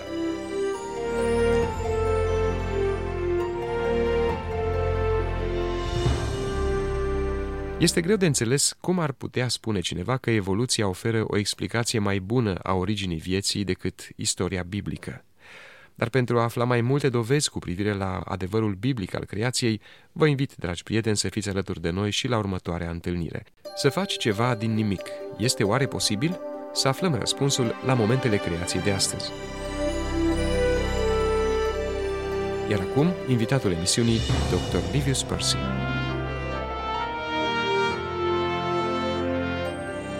Una dintre cele mai dificile întrebări din biologie este cum se face că o singură celulă ou, fertilizată, se divide în multe celule diferite. Unele devin ficat, altele piele, altele creier, iar altele oase. Este un mod mai sofisticat de a pune vechea întrebare, cum se nasc copiii sau de unde vin copiii? Factorul de creștere umană, o substanță chimică produsă de organismul nostru, a fost studiat pentru a vedea dacă este răspunzător pentru dezvoltarea tuturor celorlalte celule, pornind de la una singură. Dar Aceasta este doar una dintre cele 30 de substanțe chimice cunoscute care influențează dezvoltarea celulelor noi. O altă substanță chimică foarte importantă, GMCSF, a fost sintetizată ca medicament pentru stimularea dezvoltării celulelor albe din măduva osoasă. Acest medicament a salvat viața multor pacienți care și-ar fi pierdut complet măduva osoasă ca urmare a expunerii la radiații. Factorul de creștere a celulelor nervoase este studiat ca un tratament posibil pentru boala Alzheimer și pentru refacerea conexiunilor nervoase la organe reatașate prin operație. De unde provin toate aceste substanțe chimice cu proprietăți incredibile? Nu provin din laboratoare dotate cu cei mai buni chimici din lume, ci sunt produse de organismele noastre. Oamenii de știință ar trebui să stea uimiți în fața inteligenței extraordinare care a conceput aceste substanțe chimice complexe și mecanismul lor de acțiune. Acesta este unul dintre cele mai bune argumente că am fost creați de un creator înțelept și puternic și că nu suntem produsul unor accidente chimice întâmplătoare.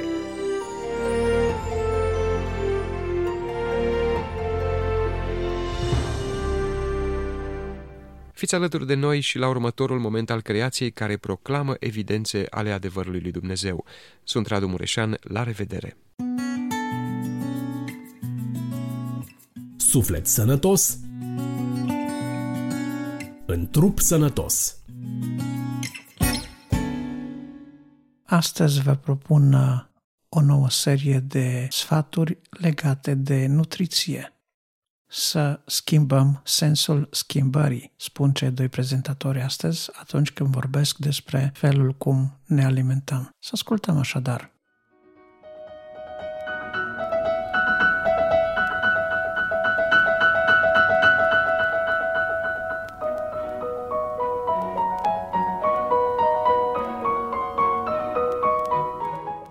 Statisticile furnizate de Organizația pentru Agricultură și Alimente a Organizației Națiunilor Unite arată că în ultimele decenii, cantitatea totală de energie măsurată în kilocalorii alimentare pe cap de locuitor și pe zi a crescut constant, cu 450 de kilocalorii pe zi, iar în țările în curs de dezvoltare chiar cu 600 kilocalorii pe zi. Surplusul de calorii se datorează folosirii fără discernământ a alimentelor cu densitate calorică mare, în primul rând grăsimile, iar în al doilea rând alimentele rafinate.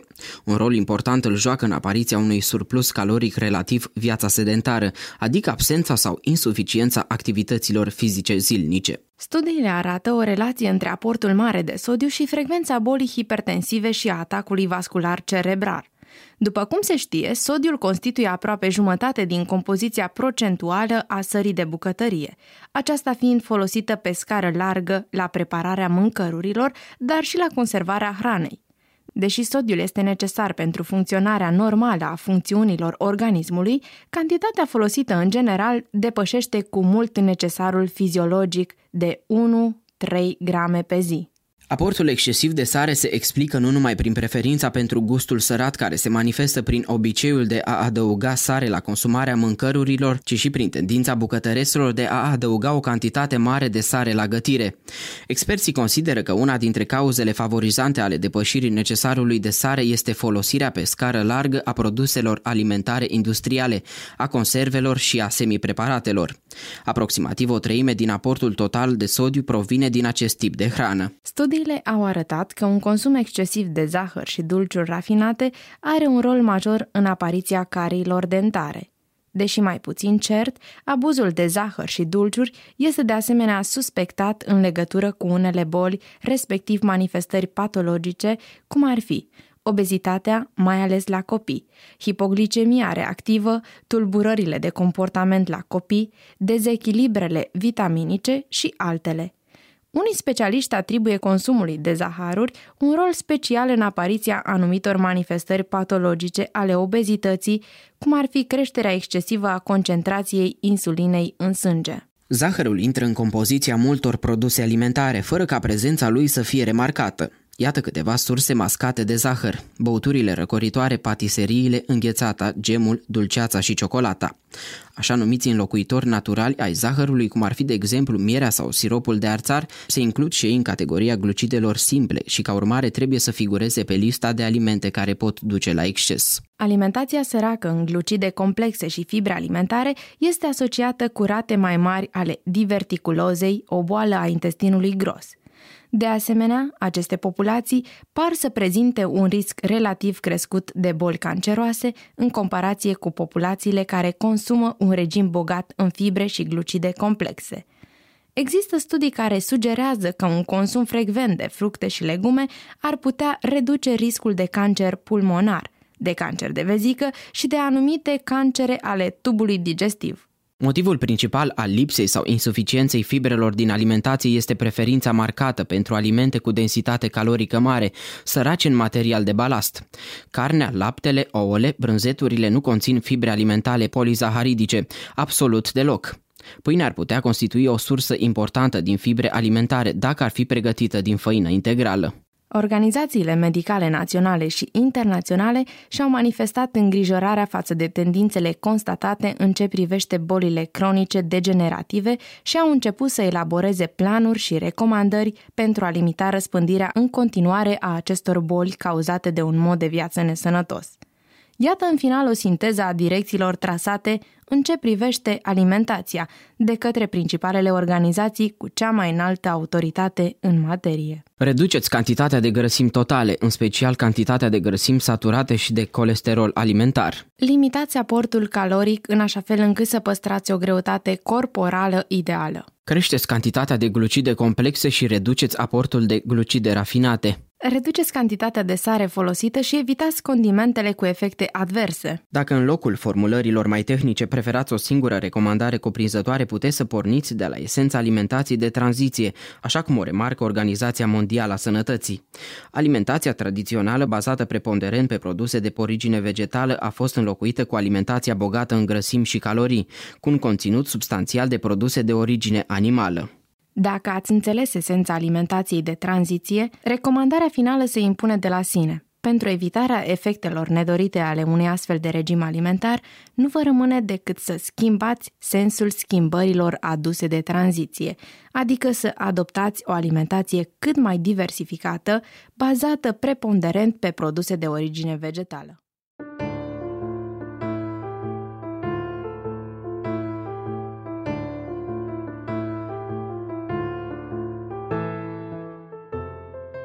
Recenzie de carte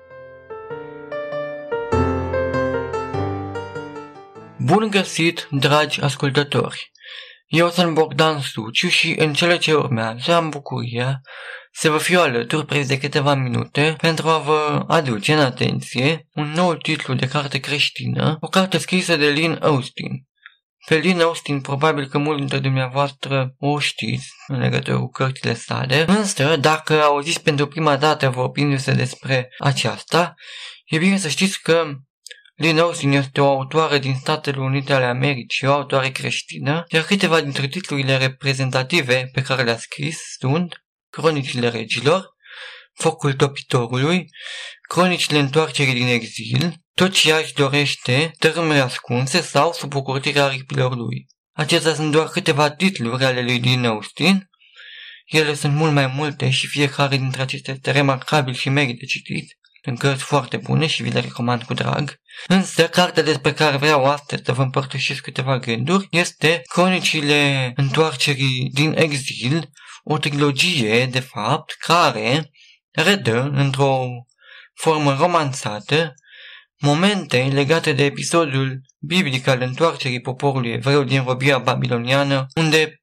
petrecuse timp de 70 de ani. Primul volum, intitulat Întoarceți-vă la mine, îl are ca personaj principal pe profetul și preotul și profetul Zaharia. Acesta, împreună cu bunicul său Ido și împreună cu un grup de compatrioți evrei, s-a îndreptat către Ierusalim sub uh, îndrumarea prințului Zorobabel, sau Belșațar, cum era el numit în Babilon, pentru a reconstrui templul lui Dumnezeu acolo. Zaharia este martor al eforturilor pe care evreii le-au depus pentru a reconstrui templul și de asemenea martor ocular al frământărilor pe care le-au avut de întâmpinat compatrioții săi pentru a duce la îndeplinire acest deziderat. Frământări reprezentate în special de conflictul dintre evrei și samariteni, pentru că samaritenii se opuneau reconstruirii templului la Ierusalim. Un motiv literar principal al cărții este credincioșia lui Dumnezeu, faptul că Domnul s-a îngrijit de poporul său și l-a adus acasă la Ierusalim, așa cum promisese cu ani în urmă prin profeți. Volumul 2, Credincios Legământului, acest volum îl aduce în prim plan pe Esdra, dregătorul Esdra și autor al cărții biblice cu același nume, acesta a condus un alt grup de evrei din Babilon spre Ierusalim, ani mai târziu după ce primul grup din care făcea parte Zaharia deja plecase, și ajuns la Ierusalim, Esdra a fost nevoit să gestioneze o serie de nereguli, respectiv una dintre aceste nereguli, faptul că evreii se înrudiseră cu samaritenii, un lucru pe care Dumnezeu le interdisese din start să îl facă. Citind din legea lui Moise și înțelegând uh, păcatul pe care evreii îl comiseseră, Esdra s-a văzut nevoit să intervine pentru a manageria această situație, pentru a pune capăt acestui mers al lucrurilor. Astfel, el a cerut evreilor să întrerupă relațiile de înrudire și orice relații cu samaritenii. A fost un moment dificil și foarte dureros pentru că mulți dintre evrei făcuseră acest lucru și a însemnat acest moment destrămarea a multor familii. Volumul 3, pe această temelie, personajul principal al acestuia este Neemia, dregătorul Neemia și autorul cărții biblice Neemia, el a fost însărcinat de împăratul persan să se îndrepte spre Ierusalim pentru a se preocupa de construirea, de reconstruirea zidurilor acestei cetăți. Cel de-al treilea volum redă dificultățile pe care Neemia le-a întâmpinat și modul în care reprezentanței altor neamuri din preazma Ierusalimului, precum Tobia sau Geshem Arabul sau alte personaje potrivnice dorinței de reconstrucție a zidurilor s-au opus acestui demers. De ce? Pentru că dacă evrii ar fi avut din nou ziduri ale Ierusalimului, atunci ar fi fost mult mai puțin vulnerabil și mult mai dificil de minat pe cale de consecință. Acestea sunt uh, câteva gânduri legate de carte, câteva aspecte foarte, foarte sintetice. Vă las dumneavoastră plăcerea de a lectura cartea și de a descoperi mai detaliat acțiunea acestei trilogii foarte interesante de altfel, iar un alt lucru pe care vreau să-l aduc în discuție este acela că, pe lângă personajele biblice pe care deja vi le-am menționat, respectiv Zaharia, Ezdra și Neemia, veți putea întâlni pe paginile acestei cărți și alte personaje care ocupă un loc mai puțin central, precum uh, profetul Hagai, preotul Iosua sau evreul Mardoheu, cel care ocupă un rol principal în uh, cartea Estera. De asemenea, această carte vă oferă și o perspectivă mai uh, clară, mai detaliată asupra unor momente istorice din ceea ce a însemnat întoarcerea evreilor la Ierusalim, un context, un episod pe care Biblia îl redă sintetic, dar pe care Lin Austin își propune să-l contureze mai clar, folosindu-se atât de puterea imaginației, cât și de o riguroasă documentare istorică. Acestea sunt cele câteva gânduri și motive pentru care cred că merită să citiți Cartea Cronicii de Întoarcere din Exil de Lin Austin, o carte accesibilă și nevăzătorilor, care a fost înregistrată în varianta audio la Sibiu. Acestea fiind spuse, sper că veți accepta invitația mea la lectură. Vă mulțumesc pentru atenția acordată și vă doresc toate cele bune. Info Pro Lumina Câteva informații scrise de către Nicu Buzle și George Iordan. La microfon, George Iordan. Mai întâi vrem să mulțumim lui Dumnezeu pentru harul de care ne-a făcut parte să lăudăm împreună cu cei care și-au lăsat preocupările cotidiene și au răspuns afirmativ solicitării noastre la întâlnirea ședinței asociației. Textul din scriptură care ne-a motivat pe întregul parcurs al desfășurării părtășiei a fost și motoul desprins din Evanghelia după Ioan, capitolul 8 cu 12. Eu sunt lumina lumii, cine mă urmează pe mine nu va umbla în întuneric, ci va avea lumina vieții. În data de 24 iunie 2021, ora 10 a avut loc adunarea generală a Asociației Creștinilor Nevăzători ProLumina, unde s-a discutat realizările de până acum într-un mod sumar. Cu atitudine evlavioasă, de bucurie și închinare, din cauza pandemiei s-a impus modificarea anumitor articole din statut cu care participanții au fost de acord. Totodată s-a prelungit activitatea comitetului director pe 5 ani. În final au fost propuneri de viitor ca să se organizeze conferințe, întâlniri și concursuri pe teme biblice, imediat după ce vom avea libertatea de a putea să o facem fără distanțare fizică. De asemenea, s-a propus continuarea revistei în format podcast și realizarea unei aplicații online de studii biblice devoționale pe diferite teme. Intenționăm să organizăm o mini-vacanță pentru nevăzătorii aflați în dificultate, respectiv pentru cei de la Căminul Dumbroveni. În perioada aceasta au fost vizitate și încurajate două biserici din Oradea, care se numesc Biserica Betania și Biserica din Felix, unde am slujit împreună cu Vali și pastorul Viorel Sava. V-am adus la cunoștință aceste lucruri pentru a susține proiectele menționate în rugăciune, ca Domnul să ne dea harul realizării lor. Domnul să vă binecuvânteze.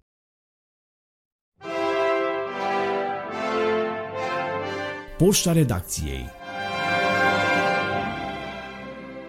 Iată-ne ajuns și la sfârșitul uh, acestui număr, dragi ascultători. Înainte de a încheia, doar vreau să vă reamintesc câteva informații.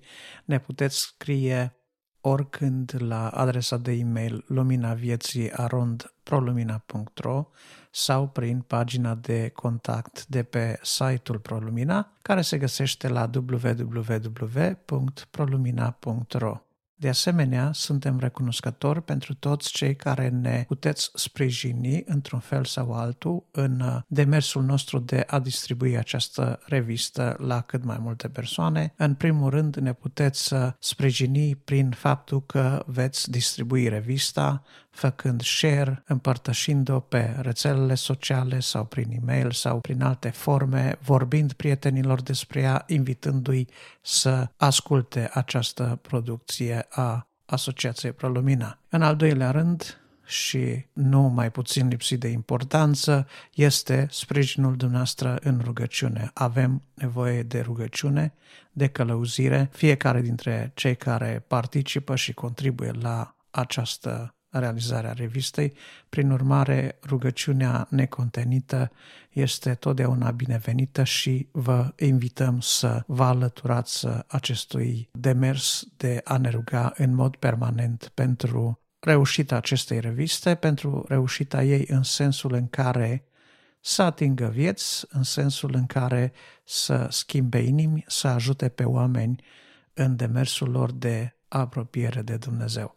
În al treilea rând, dacă doriți, în mod benevol, puteți sprijini asociația și din punct de vedere material, urmând uh, pagina de donații de pe același website www.prolumina.ro.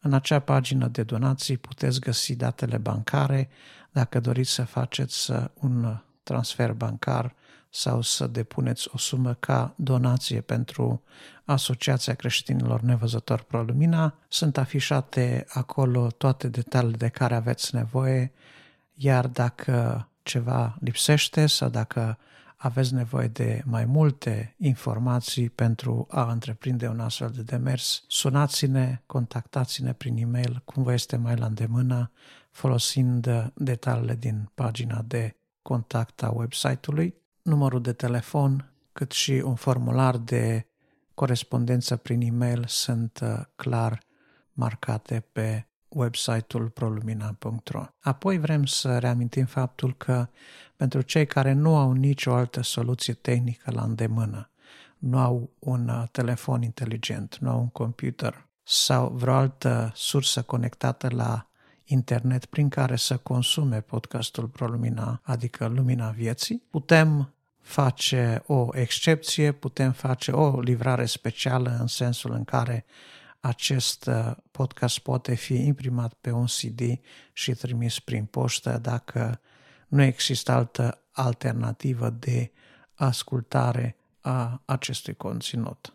Până luna următoare, când uh, vă așteptăm la o nouă publicare a revistei Lumina Vieții, vă dorim să aveți parte de Harul lui Dumnezeu, să aveți parte de un timp minunat trăit cu El și în prezența Lui apropiindu-vă de El și fiind mulțumitori pentru toate darurile bune pe care Dumnezeu ni le trimite. Pe curând!